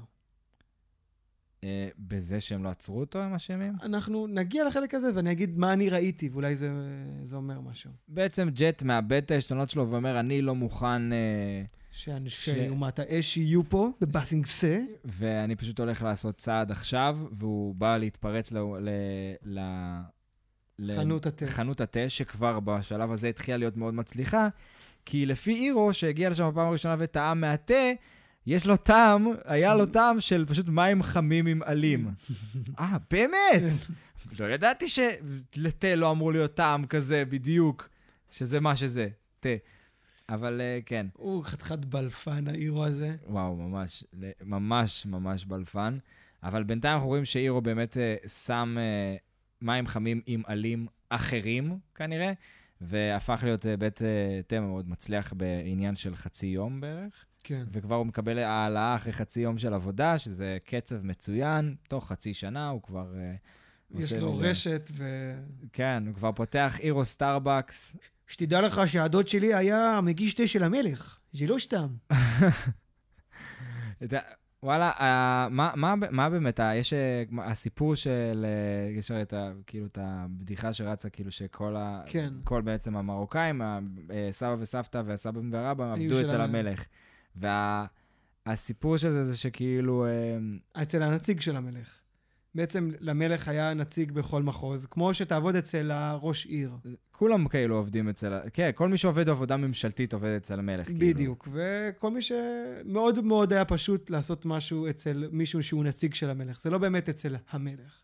כן. אבל uh, זה סוג של פאר והדר בתרבות המרוקאית שהייתה מאוד מאוד עשירה ויפה, וכשהגיעו לארץ, חוו הרבה מאוד שנים של תסכול עד שהם הצליחו להביע את עצמם. אנחנו הרי מה, דיברנו על זה אתמול, שמתכננים לעשות טיולי שורשים למרוקו, בבתי בבתי- ספר. בבתי ספר, טיולי שורשים למרוקו ולספרד. שזה נשמע, דרך אגב, הרבה יותר מפתה מללכת לאושוויץ, נגיד. לגמרי. כן, למרות שחשוב ללכת ולראות. חשוב ללכת לאושוויץ, חשוב לראות, חשוב גם לדבר על הדברים. אבל על הדרך, קפצו גם למרוקו ותפסו גלים שם, יש שם גלים טובים. גלים טובים והיסטוריה יהודית עשירה. זה נכון, זה נכון. אה, כן, בכל מקרה, הוא נכנס ל- ל- לפתוח תיגר אה, ב- בבית התה. בבית התה שאירו עובד בו, מנסה להאשים אותם, אף אחד לא מאמין לו, אה, וזוקו מתחיל קרב חרבות איתו. עכשיו, לגבי הקרב, בואו אני אנסה לתאר את זה. בעצם מה שקורה, זוקו מעיף עליו את השולחן, ישר עליו, מעיף את השולחן, ג'ט קופץ מעל השולחן וחותך אותו תוך כדי, ויש לנו בעצם את הקרב הסיני הקלאסי של למה אתה מתאזן על השולחן ועומד על רגל אחת בזמן שאתה נלחם במקום לרדת ולהילחם כמו בן אדם. למה זה חייב לה- להשוויץ כמה אתה פעלולן תוך כדי? לגמרי. הייתי אומר בהתחלה שהוא מנסה לא לתקוף, אלא להגן, אבל הוא דחף עליו שולחן. כן. הוא לחלוטין נלחם איתו. הוא נראה לי מנסה, הוא עוד, עוד מחפש איזון בעניין הזה של הקרבות. מי אימן אותו בקרב, אה, בח- בחרבות? המאסטר... המאסטר, אה, כן, פנג, לא פנג, פנג? יכול להיות. לא יודע, פרנק. עוד פרנק. בגדול, מי שאימן את סוקה בהמשך, זה אותו מאסטר. אז נראה לי העניין בקראטה באומנות לחימה זה להוציא את האויב שלך מאיזון. מהמם. ובעצם בזה שאתה אתה עושה לו שוויץ על האיזון שלך, אתה מעצבן אותו. וכשבן אדם מתעצבן, פה הוא יצא מאיזון. אולי זאת הגישה. מעניין, אני לא אקח את זה נראה לי. אני, אני אמשיך ל- להיות פרקטי ולהגיד, תרד מהשולחן. תילחם מה- כבר. מה קורה פה? הם רוקדים, נלחמים על שולחנות כמו בחתונה של ערבים? מגפות באוויר? שעתיים מרוכזת לצידי, שתרקוד עוד שעתיים מצידי. אה, אה, סבח אל חיר. אוכל סרטים, מגיע לי, ספס, מגיע לי פרס אופיר, אני לא עושה שיר ופגע, נתפס לעשיר. אז כן. יפה מאוד. אה, בהחלט אה, הוא קצת פוץ, וגם זה קרב די מרשים, כי הם נלחמים עם אה, שתי חרבות בכל יד. בעצם יש פה קרב של טכניקה. הרבה קואורדינציה, ואז בעצם... ואנחנו לא הכרנו בעצם את צוקו, שהוא יודע בכלל להיות קואורדינטור עם חרבות. כן, הרי הוא... חצי אחד של הפרצוף שלו הרי צריך להיות פחות מפותח. נכון. אז זה דורש קואורדינציה משתי העונות של המוח בגדול. שתי עונות של המוח, והוא הוא לא קש... והוא פתאום לא מקשף, פתאום אנחנו מבינים שאת צוקו, יש בו עוד קצת יותר מאשר הכעס העצור הזה. אתם יודעים למי הייתה קואורדינציה מטורפת בין יד ימין ליד שמאל? דה וינצ'י. נכון. שהיה ידוע בזה שהוא היה משר... עושה תרשימים ביד אחת, ותוך כדי מצייר ציורים ביד השנייה. הוא היה יכול לכתוב בשתי שפות בו זמנית בידיים, וגם הוא היה כותב בכתב מראה, כדי שאף אחד לא יכול להסתכל על מה שהוא כותב ולהעתיק. כי הרי למי יש מראה בתקופה הזאת? רק לעשירים. רק לעשירים שיכולים למרק לעצמם איזה ברזל. כן, כי הרי ברור שהעניים מכוערים, כי אין להם מראה להסתכל על עצמם.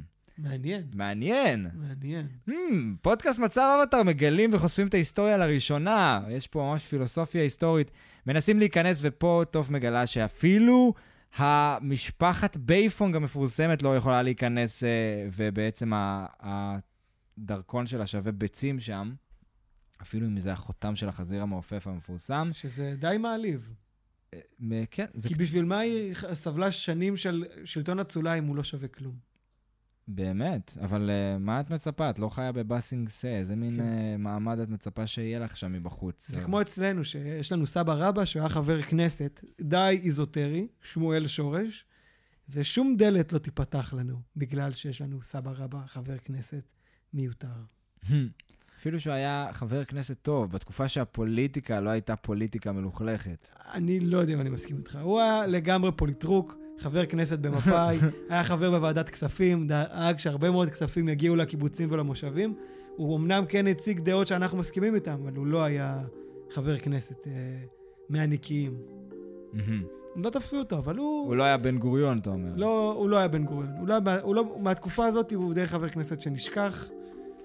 אולי, אולי רק עמית סגל זה בן אדם שיכול להכיר את כל חברי הכנסת ולהגיד מה הוא היה. זה העתיד המתוכנן לנו כאנשי משפחת שורש, ל... להישכח, לעשות דברים גדולים ולהישכח אחר כך? אני חושב שלא, אבל אני חושב שאנחנו נצטרך לעשות דברים הרבה יותר גדולים משמואל שורש, Mm. כדי להיזכר. או-אה, זה הציב הרף, הרף, אה, הרף גבוה שצריך כן. לעבור. מעניין. בכל מקרה, הן מנסות להיכנס, הן לא מצליחות להיכנס, ואז הן רואות בעצם את אה, לונג פנג, שהוא ה... התפר הארוך. ה... בגדול המנהיג האמיתי של באסינג סה והאחראי על הדאי לי, או כמו שמציג אותו, שר התרבות של המלך. אה, ש... אתה יודע, אצלנו זה הרי שר. הביטחון. לא, שר הביטחון אה, זה מי כן. שבאמת כאילו... או ביטחון פנים, נגיד היינו אומרים. אוקיי, כן, שר הביטחון, אה, לא, כאילו אצלנו בממשלה, שר כן. הביטחון זה הדמות השנייה הכי חזקה בממשלה. כן. בגלל, ו... כי ביטחון זה, זה האישו הראשון, אבל שם זה תרבות. נכון. אז בגלל כי זה... אין השני- בעיה ביטחונית, אין אה, אומת האש. כן, והרי, ובגלל זה, בגלל שהבעיה הביטחונית היא בעצם בעיה של צנזורה, ומתעלמים ממנה, אז גם שר הביטחון וגם שר ה- התרבות זה בעצם אותו בן אדם, כי בתרבות שלו הוא דואג שאף אחד לא ידע שיש בעיה של ביטחון. נכון, כלשהי. בעצם הוא, ככה הוא מעלים דברים, ו... ממש מעלימים דברים גם, זה, אנחנו רואים את זה שאחר כך בהמשך הם נסו להוכיח למלך האדמה, דיברנו על זה בפרק קודם, הם נסו להוכיח לו שיש מלחמה, והם ינסו להגיע למקומות ויראו שפשוט העלימו כל ראייה לזה. שהמלך הוא לחלוטין מפותם ולא מתעניין בשום דבר, כי הוא לא יודע מה קורה באמת. הוא פשוט לא יודע, הוא דווקא איש נחמד מאוד, מציירים אותו. הבת כן. שלו זה סיפור. אחר. אה, הם נמצאים בזה, יש פה קטע מגניב שאתה נכון. זוכר, שהם בעצם יושבים ליד הדוב, ואנחנו גילים כמה התרבות שם קיצונית וקיימת, באמת קיימים דברים כאלה גם היום. גם בדת, גם אצלנו בדת, לפעמים אתה תראה אנשים שישלמו הון תועפות כדי להיות בקרבה לקדושה כלשהי. נכון. אני יכול להגיד, הסבא וס... ההורים של סבא וסבתא של הבת זוג שלי היו אנשים די עמידים במרוקו, והם שילמו את כל הכסף שלהם כדי לקנות שתי חלקות קבר בבית קברות העתיק בטבריה, כדי להיקבר ליד קדושים ומקובלים גדולים ביהדות. שילמו את מיטב כספם בשביל בית קברות בטבריה. וואו. זה השקעה... מה עם לא הירושה? מה עם הירושה? בדיוק. וואו. הירושה זה העולם הבא.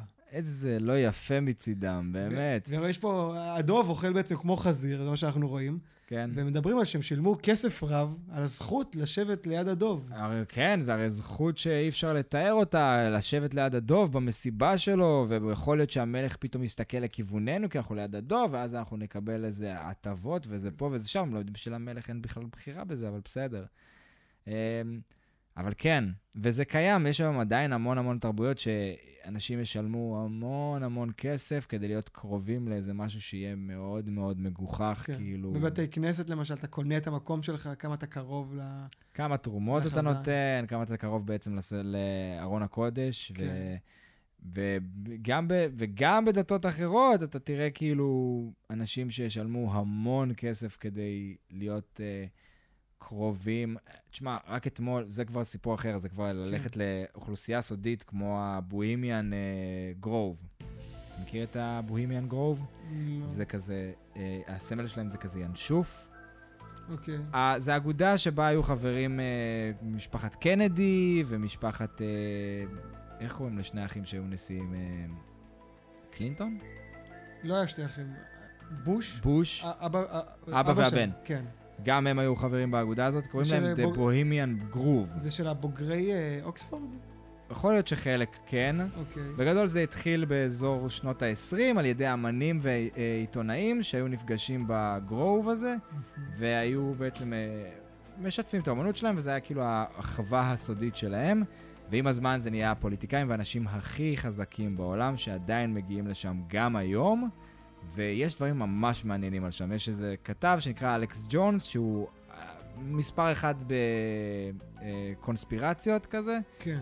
והוא בעצם הלך ותיעד, הצליח להיכנס ותיעד את מה שקורה שם, אה, שיש איזה מין טקס פתיחה, שהם שורפים איזה דמות ענקית של ינשוף, והם שרים אליה, ודברים מאוד הזויים, ויש איזה מין דמות שאמורה להיות כמו קורבן אדם סימבולי, כן. אז הוא אומר שזה לא הייתה סתם דמות, זה היה באמת קורבן אדם, ודברים אה, מאוד מלחיצים שהאנשים הכי חזקים בעולם משתתפים בהם, זה די מאיים. עם גלימות לי- אדומות כאלה, כן. כמו בסרט. נראה לי זה די פחד שחוזר בכל מקום ותרבות, שאיך יכול להיות שיש כל כך הרבה אנשים חזקים, והם בעצם לא חברים באותה קבוצה?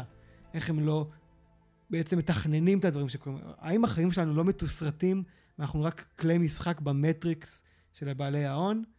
זה, אני חושב, הבסיס בכל קונספירציה. זה מעניין. כן, האם באמת לבעלי ההון יש שליטה במטריקס הזה? בדיוק. האם הם, הכל בכלל מתוכנן? האם ג'ף בזוס וטס, ואילון מאסק זה רק קרב אה, בטוויטר מי יותר עשיר, ובעצם הם פשוט מתכננים ביניהם, אתה תהיה יותר עשיר בחודשים האלה, אני יותר עשיר בחודשים האלה. ממ. זה, קונספירטורים יגידו שכן, שזה מתוכנן. כן. קונ... אוקיי, כן. קונספירטים יגידו שכן, זה מתוכנן, או שהם יגידו שהם בכלל חסרי חשיבות לעומת האנשים שבאמת מנהלים את זה בדברים. מאחורי הקלעים, ואומרים, אנחנו ניתן לך את הזכות עכשיו אה, להיות מצליח, ואתה בינתיים אתה תהיה קצת רשע, ג'ף בזוס, ופשוט עושים להם את הכל. או כמו שג'ורג'י שלנו חושב, זה היהודים. כן. כן. הבן זוג של בת דודה שלנו שהוא... שבאיזשהו מקום זה נכון, הוליווד באמת אחראית לכל התפיסה, הרוב התפיסה התרבותית שלנו בעולם, של דיסני וכל הס... הטלוויזיה שאנחנו צורכים, והסרטים ומרוויל והכל יוצא מהוליווד, והמון מהמוסכמות החברתיות שלנו מגיעות משם, והוליווד הוקמה על ידי יהודים. ומוחזקת גם היום. האולפנים הגדולים ביותר הם בבעלות יהודית. כן, כהן בראדרס, MGM, הכל. נכון. גולדן, MG, כן, זה מאייר גולדווין אה, מטרו. וכהן בראדרס זה לא צריך הם, להסביר. ב- הם הבמאים, אבל גם וורנר בראדרס וכל חברת הפקה גדולה. אז בעצם הם... אה, הקמה יהודית, גם לס וגאס הוקמה על ידי יהודים, על ידי בקסי סיגל. יהודים תמיד ידעו לזהות מה הוא הולך להיות הדבר החם הבא, ולרכוב עליו לפני שכולם רוכבים עליו. הבעיה אצלנו זה מדינת ישראל, שכולם מזהים את זה כל כך מהר ביחד, ותוך שנייה הכל מתפוצץ. כל מסעדה טובה הופכת תוך שנייה להיות... אף אחד כאילו לא מוכן סחרוניה. להיות פראייר, ובסוף יוצא שכולם מאחור. פראיירים. כולם פראיירים. כן, כי המערכת עובדת עלינו. כן. אז נחזור כן. לאנשי המסעדה. אנשי המסעדה, הם נכנסים עם לון בעזרת, הבנות מצליחות להיכנס בעזרת לון פנג, ואני חושב שהוא מהרגע הראשון כאילו עולה עליהם. הוא ישר, יש לו כבר תמונות, הוא יודע בדיוק מי הן. הוא יודע לזהות, הוא יודע להריח מי באמת מבאסינגסה ומי סתם... אה, כן, הוא מוכשר בעבודה שלו, הבחור הזה. גם והוא- יש להגיד שקטרה די כהה לאנשי באסינגסה. כאילו, יש לה צבע של אומת המים. ועיניים כחולות של אומת. ה- של אומת המים, של שבט המים. שבט המים, הם לא... ו... גם לטוף יש, אבל של עיוורת. כן, זה נכון. היא לא כאה, זה, ה- זה הטריק שלה. Um, בעצם, ואז יש, אנחנו קופצים לאנג וסוקה בחוץ, ויש להם תוכנית. הם מחליטים בעצם להיכנס בתור uh, מלצרים, ולא לשלוח את מומו בתור רוח רפאים. איזה מין, איזה מין חשיבה יש לכם, הם מפגרים? ברור שזו התוכנית היותר טובה, לשלוח את כן. מומו. איך אתם יכולים לוותר על תוכנית כזאת? הם... אה, לסוקו יש ראש אדיר וענק בהרבה מאוד דברים בלשים, ולפעמים הוא פשוט הורס לעצמו בכל פעם שהוא חושב יותר מדי. כן. הבטן שלו תמיד צודקת, והוא... זה בעייתי, זה ברז שלפעמים יוצאים ממנו מים טובים, אבל גם לפעמים אי אפשר לסגור את אבנית. הברז. לפעמים, כן, כן. לפעמים פשוט אבנית יוצאת מהברז הזה של המוח שלו, אבל כן, זה למען האלמנט הקומי, כמובן, זה שזה, שזה הקטע. Uh, מצליחים להיכנס, אנחנו חוזרים כמובן לקרב של זוקו ו... ג'ט. וג'ט, uh, שמגיע לעצירה אחרי שבעצם השומרים, די לי, מי מגיע לפה באמת? נראה לי שומרים של הדי לי, אבל או מטעם הדי לי. עכשיו, מה שמעניין בשומרים האלה, מי שלח אותם? אה, אתה חושב ש... החברים שלו, סמלרבי ולונג שוט?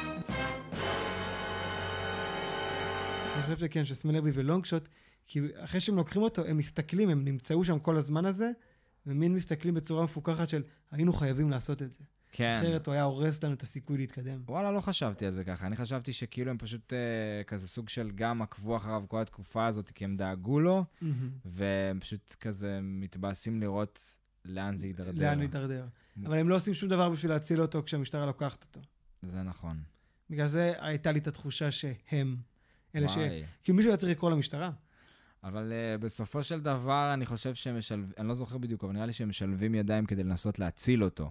אז זה כן כאילו... אנחנו עכשיו גם נעבור, נראה, אולי באמת נצליח להגן על חפותם. אה, כן, אנחנו מגיעים פה, יש לנו קטעים מה...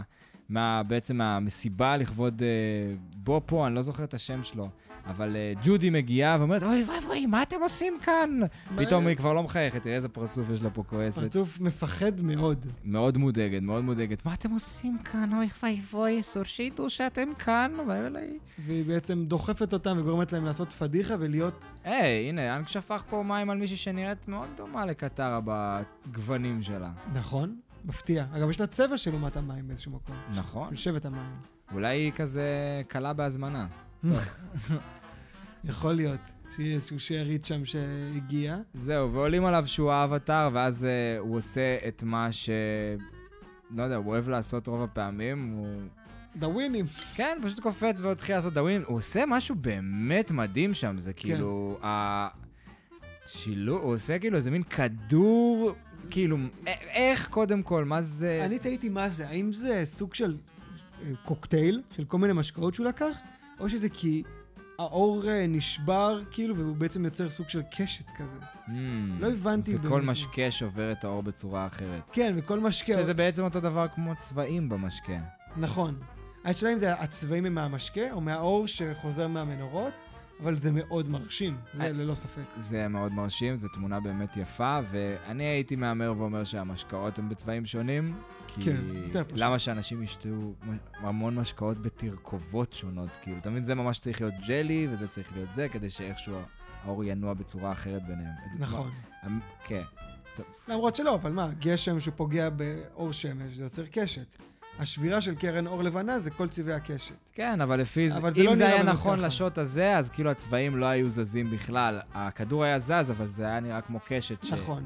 כי הא- האור תמיד פוגע באותה, באותה זווית. צורה. נכון. אז... כנראה שזה קוקטייל מסוים. כנראה, כן, שזה קוקטייל, או שהוא למד כשפות אנרגיה, שזה גם מאוד יפה. ואנחנו קופצים שוב פעם בין המסיבה לבין הקרב של uh, זוקו וג'ט, שזה באמת קרב מאוד יפה, ו... הם גם די דומים, ג'ט וזוקו.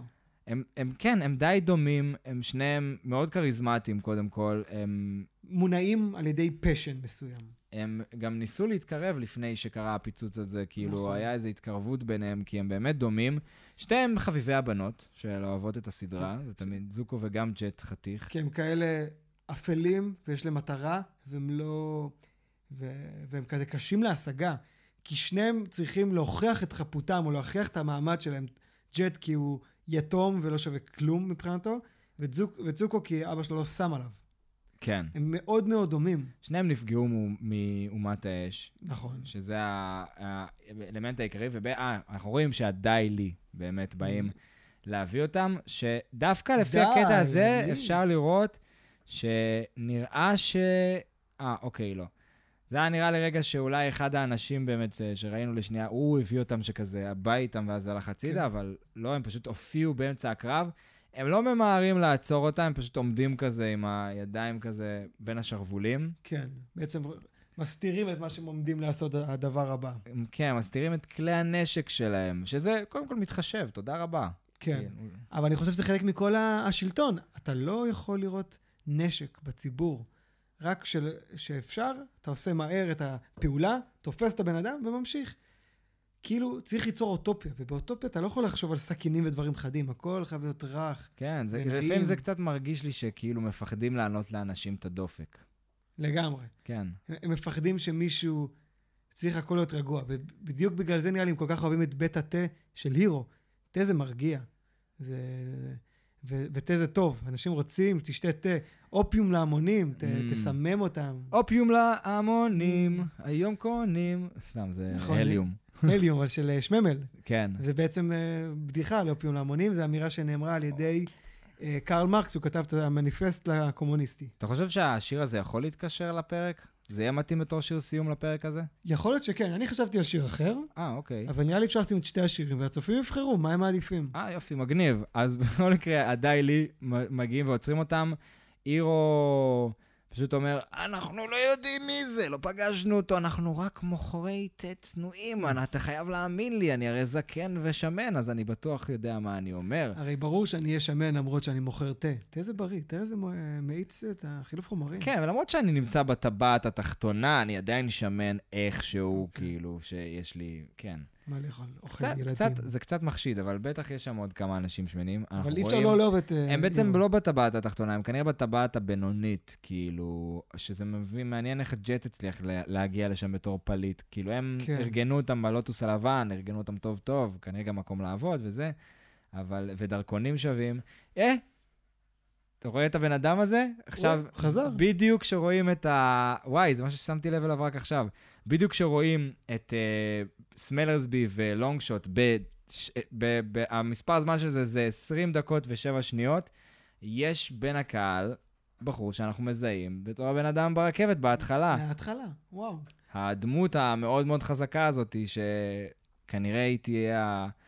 Game changer. היא- כן, היא, אין, היא הדמות הכי חזקה בסדרה אני הזאת. באמת לא זוכר אותו. אני, אני לא יודע מה זה יקרה, אז זה- כאילו, אני איתכם הצופים, כאילו, מה... לא, לא, זה הוא לא? הוא לא, הוא לא קשור. הוא לא קשור? הוא לא באמת קשור, הוא לא, הוא לא נמצא בסדרה. אולי ב... אלא אם כן הוא שייך, אולי הוא מהלוטוס האדום, בכלל שעוד לא מכירים אותם. כן, הוא רק אבי אביהם. וואו, שזה דמות מסתורית שלא יודעים מי היא ממש. מזל טוב, גיל, המצאת תיאוריה חדשה בעולם האבטר. זה הדמות השלישית האגדית של האבטר. יש לנו הרי את איש הכרובים, עכשיו יש לנו את הדמות אה, של את ה- ה-OP של כנראה הלוטוס האדום, ועכשיו יש לנו, ומעבר לזה יש גם את העוזר של דודה, אה, פו? דודה, שיט, שכחתי את השם, מגדת העתידות. בקיצור, יש לה, השומר ראש לה האישי, גם נראה ממש חזק. בדס, כאילו. כן, כן, הוא נראה כאילו כמו דמות, כאילו השקיעו בו יותר מדי בתור דמות משנה ממש לא חשובה של פרק אחד. מעניין. איזה, איזה בחירות אה, אומנותיות משונות. כן, לפעמים פשוט אומרים לאנימטור, יש לך, אני נותן לך אקסטרה זמן, כאילו, תעוף עם זה, ואז הוא פשוט כאילו, וואו, מה אני, בשביל זה משהו מטורף ל... משהו לא משהו- משמעותי. בדרגון בול יש את השם של המאסטר הזקן, שיש בו גם, הוא מאוד. דומה, אושי. רושי. רק. רושי, רק שהוא חרמן וסוטה. כן, כי הוא גם היה, הוא די badass, מאוד חזק. הוא באמת חזק, כן, הקטע, הוא נהיה שרירי, והוא מלמד אותם את הקמע-מאה כמובן.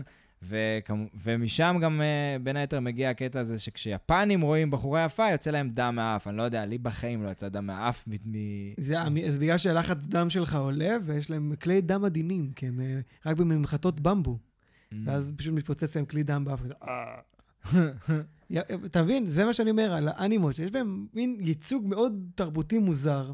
עכשיו, זה התרבות של היפנים, אני לא אכעס עליהם. לי זה קצת קשה לפעמים לעכל את זה. זה נורא קשה לראות אנימה כשאתה מכיר את חוקי הפיזיקה נכון. והחוקי ה- הסדר של העולם, אבל מבחינה רגשית, אה, היא מאוד מאוד חכמה. יש כן. כמה סרטים של אנימה, נגיד כמו אה, The Shape of a Sound, שיש בנטפליקס גם, שזה אוקיי. לראות ולבכות. זה, זה, זה אחד הסרטים הכי מרגשים שיצאו, יש Your Name, אחד הסרטי האנימה שגם נחשבים לסרטים הכי טובים בעולם. אילון מאסק אומר שזה הסרט הא- האנימה האהוב עליו, אבל אה, באמת? באמת סרט טוב. אני ראיתי בעיקר אצל אה, הירוקו מורוקמי, בעצם סטודיו שיבלי, ראית נסיכה עם המונוקה? עוד לא. וואו. ראיתי, את ממלכת החתולים, ראיתי את העתירה הנאה, המסע המופלא, ראיתי את, ה, את הזה עם, ה, עם הרוח, שכאילו על המטוסים, בעצם על יפן במלחמת העולם השנייה. מהמם. שהם מאוד יפים, מאוד מרשימים מבחינת אנימציה. אני, יש לי פשוט בעיה, אני צריך עלילה שמדברת אליי. אני קשה לי גם בכללי סרטי פנטזיה כמו שר הטבעות. אבל יש משהו באקספרימנטלי, בעצם לא בחוויה המדויקת של החיים, אלא החוויה הרגשית של החיים, שהרבה מאוד דברים יכולים לעבור. כן, זה, זה משהו שגם יצא לי לחשוב עליו, כאילו, על למה...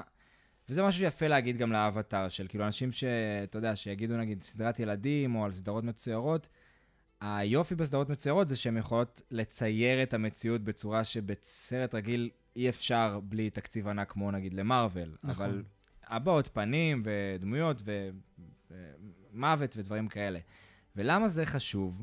כי כשאפשר לעשות דבר כזה ולפרוח עם הדמיון, אתה גם באיזשהו מקום מערער את מה שאתה כאילו... זה נותן ניצוץ של השראה גם לאנשים שיכולים לנסות להוכיח את זה בעולם הגשמי שאנחנו חיים בו. נכון. וההשראה מגיעה ממקום שהוא כאילו חסר היגיון ומלא, בד... חסר היגיון ומלא בדמיון, ואחר כך אתה צריך לקחת את הדמיון הזה ולנסות לתת לו קצת היגיון, ומהתהליך הזה אתה מצליח למצוא... בדיוק, להחזיר אותו חדשות. חזרה אליך לחיים. אתה כאילו שם בן אדם בסיטואציה שלא קשורה אליו.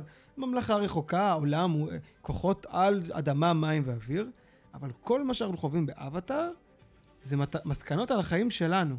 כאילו, ברגע שאתה מוציא את ה... אה, זה לא קורה בישראל ואין את המלחמה בין הפלסטינאים ליהודים, אז אני מוכן להקשיב למה זה שלום וכולם בני אדם. ברגע שזה לא נהיה אישי, זה הכי אישי. מהמם. וזה מה שאני חושב, גם אבטאר מאוד טובה בזה, כי יש בה מסר אוניברסלי מאוד. אמנם זו תרבות אסיאתית, שדיברנו על זה שתרבות אסיאתית בידי אנשים לבנים, שכמו, היה להם כנראה יועצים לתרבות אסיאתית, אבל זה לא מדויק. שום דבר פה לא מדויק, יש לך פה ערבוביה, מה הקשר של אסקימואים? למה אומת המים נהיו כמו אסקימואים? לי יש תיאוריה, כי הם לא הצליחו לאפיין אותם. עקרונית, אומת המים היו צריכים להיראות כמו כשפי בוץ. כי יש אנשים שחיים בנחלים ובביצות באזור אסיה, אנשים נגיד מאזור לאוס, שזו מדינה של... לא היה, הם לא אמורים להיות בשלג. הם לא אמורים להיות בשלג. כן, אסקימואים מגיעים ממוצא אסיאתי לפני 15,000 שנה, אבל כשהיו היו צריכים לעצב את העולם הזה, אז היו צריכים לתת להם איזשהו אפיון יותר סקסי מהמם. לשבט המים. ושבט האדמה זה חקלאים פשוטים, אנשים פשוטים, אנשי קרקע. וש... ואנשי האש זה בעצם אי של פלדה וקושי. בגלל... אש ועשן. בזכות האש הם בעצם גם מתפתחים כל כך מהר, מקבלים על עצמם את הקדמה. ונוודי האוויר הם כאילו בערים, זה נורא, באמת, הטיבטים, ויש פה באמת הרבה מאוד תקשורת, אבל פתאום קופץ לך, יש איזשהו, את הבן אדם שלמד את, אה, את אנג, בהמשך הסדרה על השבע צ'קרות, מהמם. שהוא בכלל הודי, נכון, גורו פתיק. קופרטיק, גורו פתיק. גורו פתיק. כן. הוא לגמרי הודי, מה הקשר? מאיפה הוא בא? ויש לך את כל העניין של באסינג סה, זה בכלל שם הודי. בא זה עיר, כמו יש עיר בהודו, קוראים לה בנגלור, שזה עיר השעועית הרתוחה. כי יש סיפור על מלך שהגיע לשם והביאו לו שעועית רתוחה, ובזכות זה הוא שרד את הלילה. אז בא זה בכלל לא בעולם הסיני. יש פה ערבוביה מטורפת, ובגלל שיש פה ערבוביה, ובעצם אני כבן אדם לא אסייתי רואה את זה ונהנה, אבל גם בן אדם אסייתי יכול לראות את זה, ולא להרגיש שזה בדיוק, ההיסטוריה הסינית הזה חייב להיות מדויק. מהמם. ברגע שאתה לא מדייק, אתה הכי מדייק. זה מה שרציתי להגיד בחמש דקות. יפה מאוד. ולא דייקתי. עובדה מעניינת על באסינג סה. אה, יש בה אוכלוסייה של כמעט שתי מיליון אנשים. וואו. כן. כמעט שתי מיליון אנשים בבאסינג סה, והיא מבוססת על אה, בייג'ינג, ועל גם היסטוריית המעמדות של בייג'ינג, והארמון המלך זה העיר עיר האסורה. בדיוק. אז אה, עכשיו אנחנו בעצם מגיעים, אה, המלך מגיע סוף כל סוף למסיבה, לוקחים אותו על האפריון שלו. יש uh, באמת צל, לא, אפשר לראות כאילו כלום, אף אחד לא ממש יכול לראות מי זה בפנים, זה במקרה אפשר גם לשים שם כפיל, כאילו, אם כן. הם רוצים, אם הם חוששים. Uh, ואז הם uh, מנסים לתפוס אותו, ישר שמים לב שהם מנסים, כאילו אנג מנסה להגיע אליו, וישר כאילו בלי לעשות מזה עניין, פשוט לוקחים מזיזים אותו ותופסים אותם. ובשניות, אנשים כל כך חזקים, החבר'ה, הקבוצה שלנו הם כבר לא כאלה נקניקים, ותוך שנייה תפסו אותם. ממש, כאילו, באמת, ב- בלי להגיד שום דבר, פשוט כזה, אתה פה, אתה פה, כאילו, תופסים להם את הפה ופשוט מעלימים אותם, כאילו, בלי שאף אחד ישים לב שקרה כרגע משהו ויגיד, גם מאוד יפה מה, איך של- למה האבטר? גם זה היה מאוד יפה איך שפשוט התייחסו לאנג בכבוד. בוא בבקשה איתי, וזה כזה, כן. מה, סליחה, אה, אבל... בוא, בוא בבקשה איתי. אה, בוא, בוא, בוא, בוא בבקשה איתי. בוא, בוא. אני כבר הראיתי לך את הוואזה שלנו, בוא, בוא, תראה. בוא, בוא, בוא, בוא, בוא איתי, בוא איתי. אבל אני רציתי... אה, בוא, בוא, בוא, בוא. כנס. לשיח. בוא, כנס כן. לשיח. שיח קסמים. כן, ניצה ולחם. תגיד לי, יש מצב שאתה יהודי המניאק? מה פתאום? מה, אני הייתי הראשון שאתה רואה? מה זאת אומרת? בוא, בוא, בוא, בוא לשיח, בוא לשיח. לא רוצה. בוא, בוא, בוא לשיח, ילד, בוא. בוא לשיח. אה, כן, ואז אנחנו בעצם, אה, לונגפנג יושב איתם לשיחה, ובלי, בלי, בלי, בלה. את האמת שאני לא זוכר בדיוק מה הוא אמר בשיחה הזאתי. הוא. מספר על זה שאי אפשר לדבר פה על המלחמה לדעתי, ושזה... צריכים לשמור על השקט. והם שמלך לא האדמה. לא יכול להתעסק בדברים כאלה וזה, ובעצם טוף מבינה מזה שכאילו מלך האדמה הוא בובה על חוטים, כאילו, מהשיחה כן. הזאת איתו. זה נופל האסימון, והם מבינים שהוא בעצם, כאילו, אין לו שום החלטה, והוא דמות ציבורית בלבד, קצת כמו מלכת אנגליה. לחלוטין, שהיא רק סמכות, אין לה סמכות. כן, היא סמל. סמל סטטוס, סמל מסוים, איזושהי דמות שאמורה לתת לעם אה, מזור ומשהו לייחל לו. כן, משהו שנותן תקווה, משהו כאילו קבוע ויציב, שנותן איזשהו אופי תרבותי קבוע ויציב אה, למדינה שלהם. ומלך הוא בגדול, כן, בובה על חוטים, אין לו באמת השפעה פה. כן. שמצד אחד יש לזה כן משהו חכם, כי ברגע שאתה עובד במונרכי, כאילו של מלוכה, אתה לא ממש שולט על מי יהיה המלך הבא, ולפעמים אתה באמת נופל על אנשים שעדיף שלא ייקחו החלטות בכלום. לא תמיד הילד שלך זה הד- הבן אדם הנכון להמשיך אותך. כן. כן? וזה שלטון יועצים בפועל. ולפעמים הבן הבכור שלך בהכרח זה לא הבן הנכון להמשיך נכון. אותך, ועדיין זה מה שמתקבל. זה מאוד מעניין, כי ביהדות כל הזמן מוכיחים את זה. דוד הוא הבן השביעי של ישי, שלמה הוא הבן הלא יודע כמה של דוד, הממשיך של שלמה, רחבעם, הוא לא הבן הבכור שלו. גם יוסף או יעקב הוא לא הבן הבכור, עשו הוא הבן הבכור. גם יצחק הוא לא הבן הבכור. ביהדות תמיד זה לא הבן הבכור, זה הבן הנכון. מהמם. בעצם זה, ש... זה מי שבאמת... מה זה? איזה מין רעיון פרוגרסיבי זה? אוי ואבוי, מה זה יהדות? זה איזה, כאילו, אנשים, אה, שומו שמיים, הם שומו מאמינים. שמיים. מה לא הבן? הבכור, מה זאת אומרת? זה ממש... אה, יכול לגרום להם לריחוק מאיתנו, ואולי אה, לאיזושהי תחושת זרות משאר זרות. הדתות שהחליטו לרדוף אותנו באיזשהו שלב. יכול להיות, ובעצם יש פה משהו מאוד חכם. היהדות מקדשת את החוכמה, ממש לא. הרוקנרול של הדתות, פשוט. לגמרי. כן. היינו הכי קולים, ורוקנרול, ולא מקבלים אף אחד אחר לקבוצה הסגורה שלנו. וואלה, זה מאוד יפה ביהדות העניין הזה. אה, בכל מקרה, בסוף לונג פנג כאילו די, מה שנקרא, מאלחש אותם, כמו ג'ובדי בזה שהוא אומר, שמעתי שאיבדת את הביזון שלך, זה יהיה מאוד מצער אם לא תמצא אותו. וככה הוא בעצם גורם להם כאילו כזה לסתום את הפה. ואנחנו מקבלים, אה, זהו, קופצים לג'ט שמקבל, אה, אה, מראים לנו איך עושים לה שטיפת מוח עם הנר הזה שמסתובב. כן. ו... ובגדול, כל הפרק הזה נגמר ב... מגיעה ג'ודי החדשה, שנראית בדיוק כמו ג'ודי הישנה, רק עם... נ... כאילו, אם. זה לא היה מספיק שהיא כביכול תספור את החטא קצת, אז שמו לה גם שומה, כדי שזה יהיה ברור שזה לא אותה ג'ודי, כי כן. שומה, שומה זה הכי סימן ניכר שאפשר.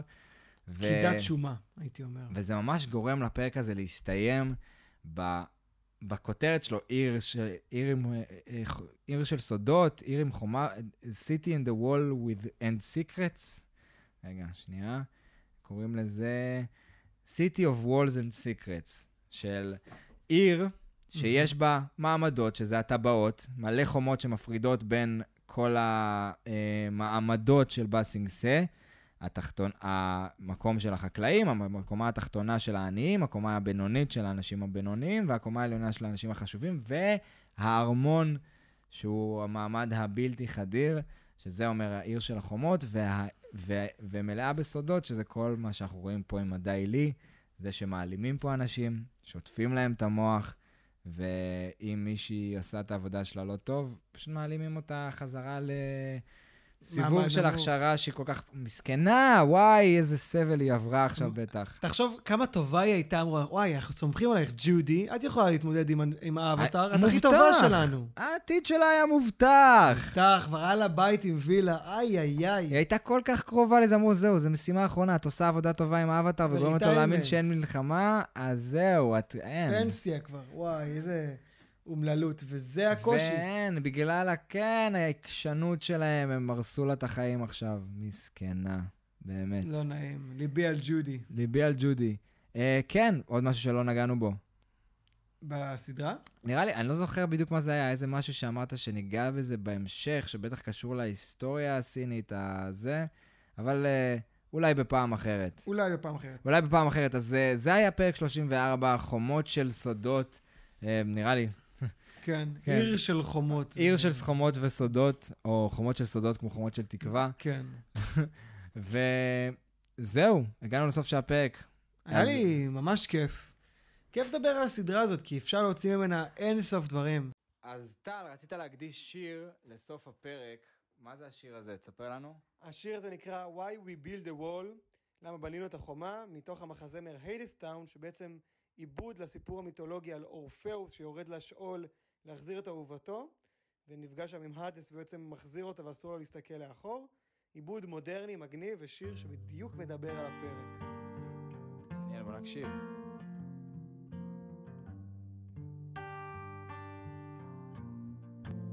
ובכל מקרה, אה, תודה שהאזנתם לפודקאסט שלנו.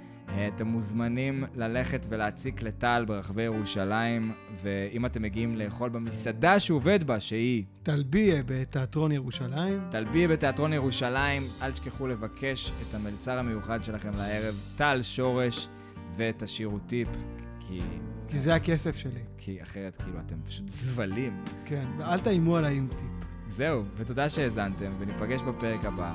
ביי. ביי, ותמיד תחקרו, תמיד תתעניינו. כן, You're perceiving. You're pleading. Bye. Yeah. My children, my children, why do we build the wall?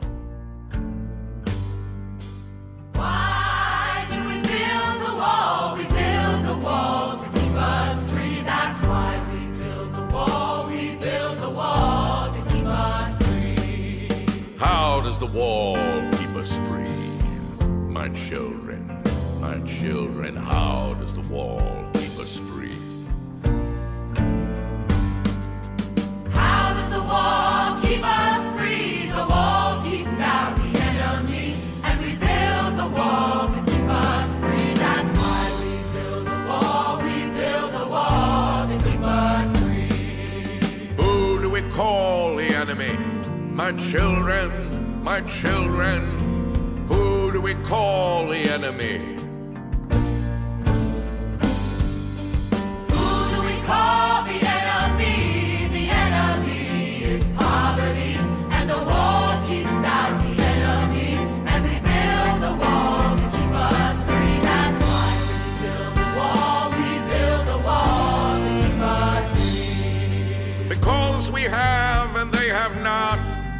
my children, my children, because they want what we have got.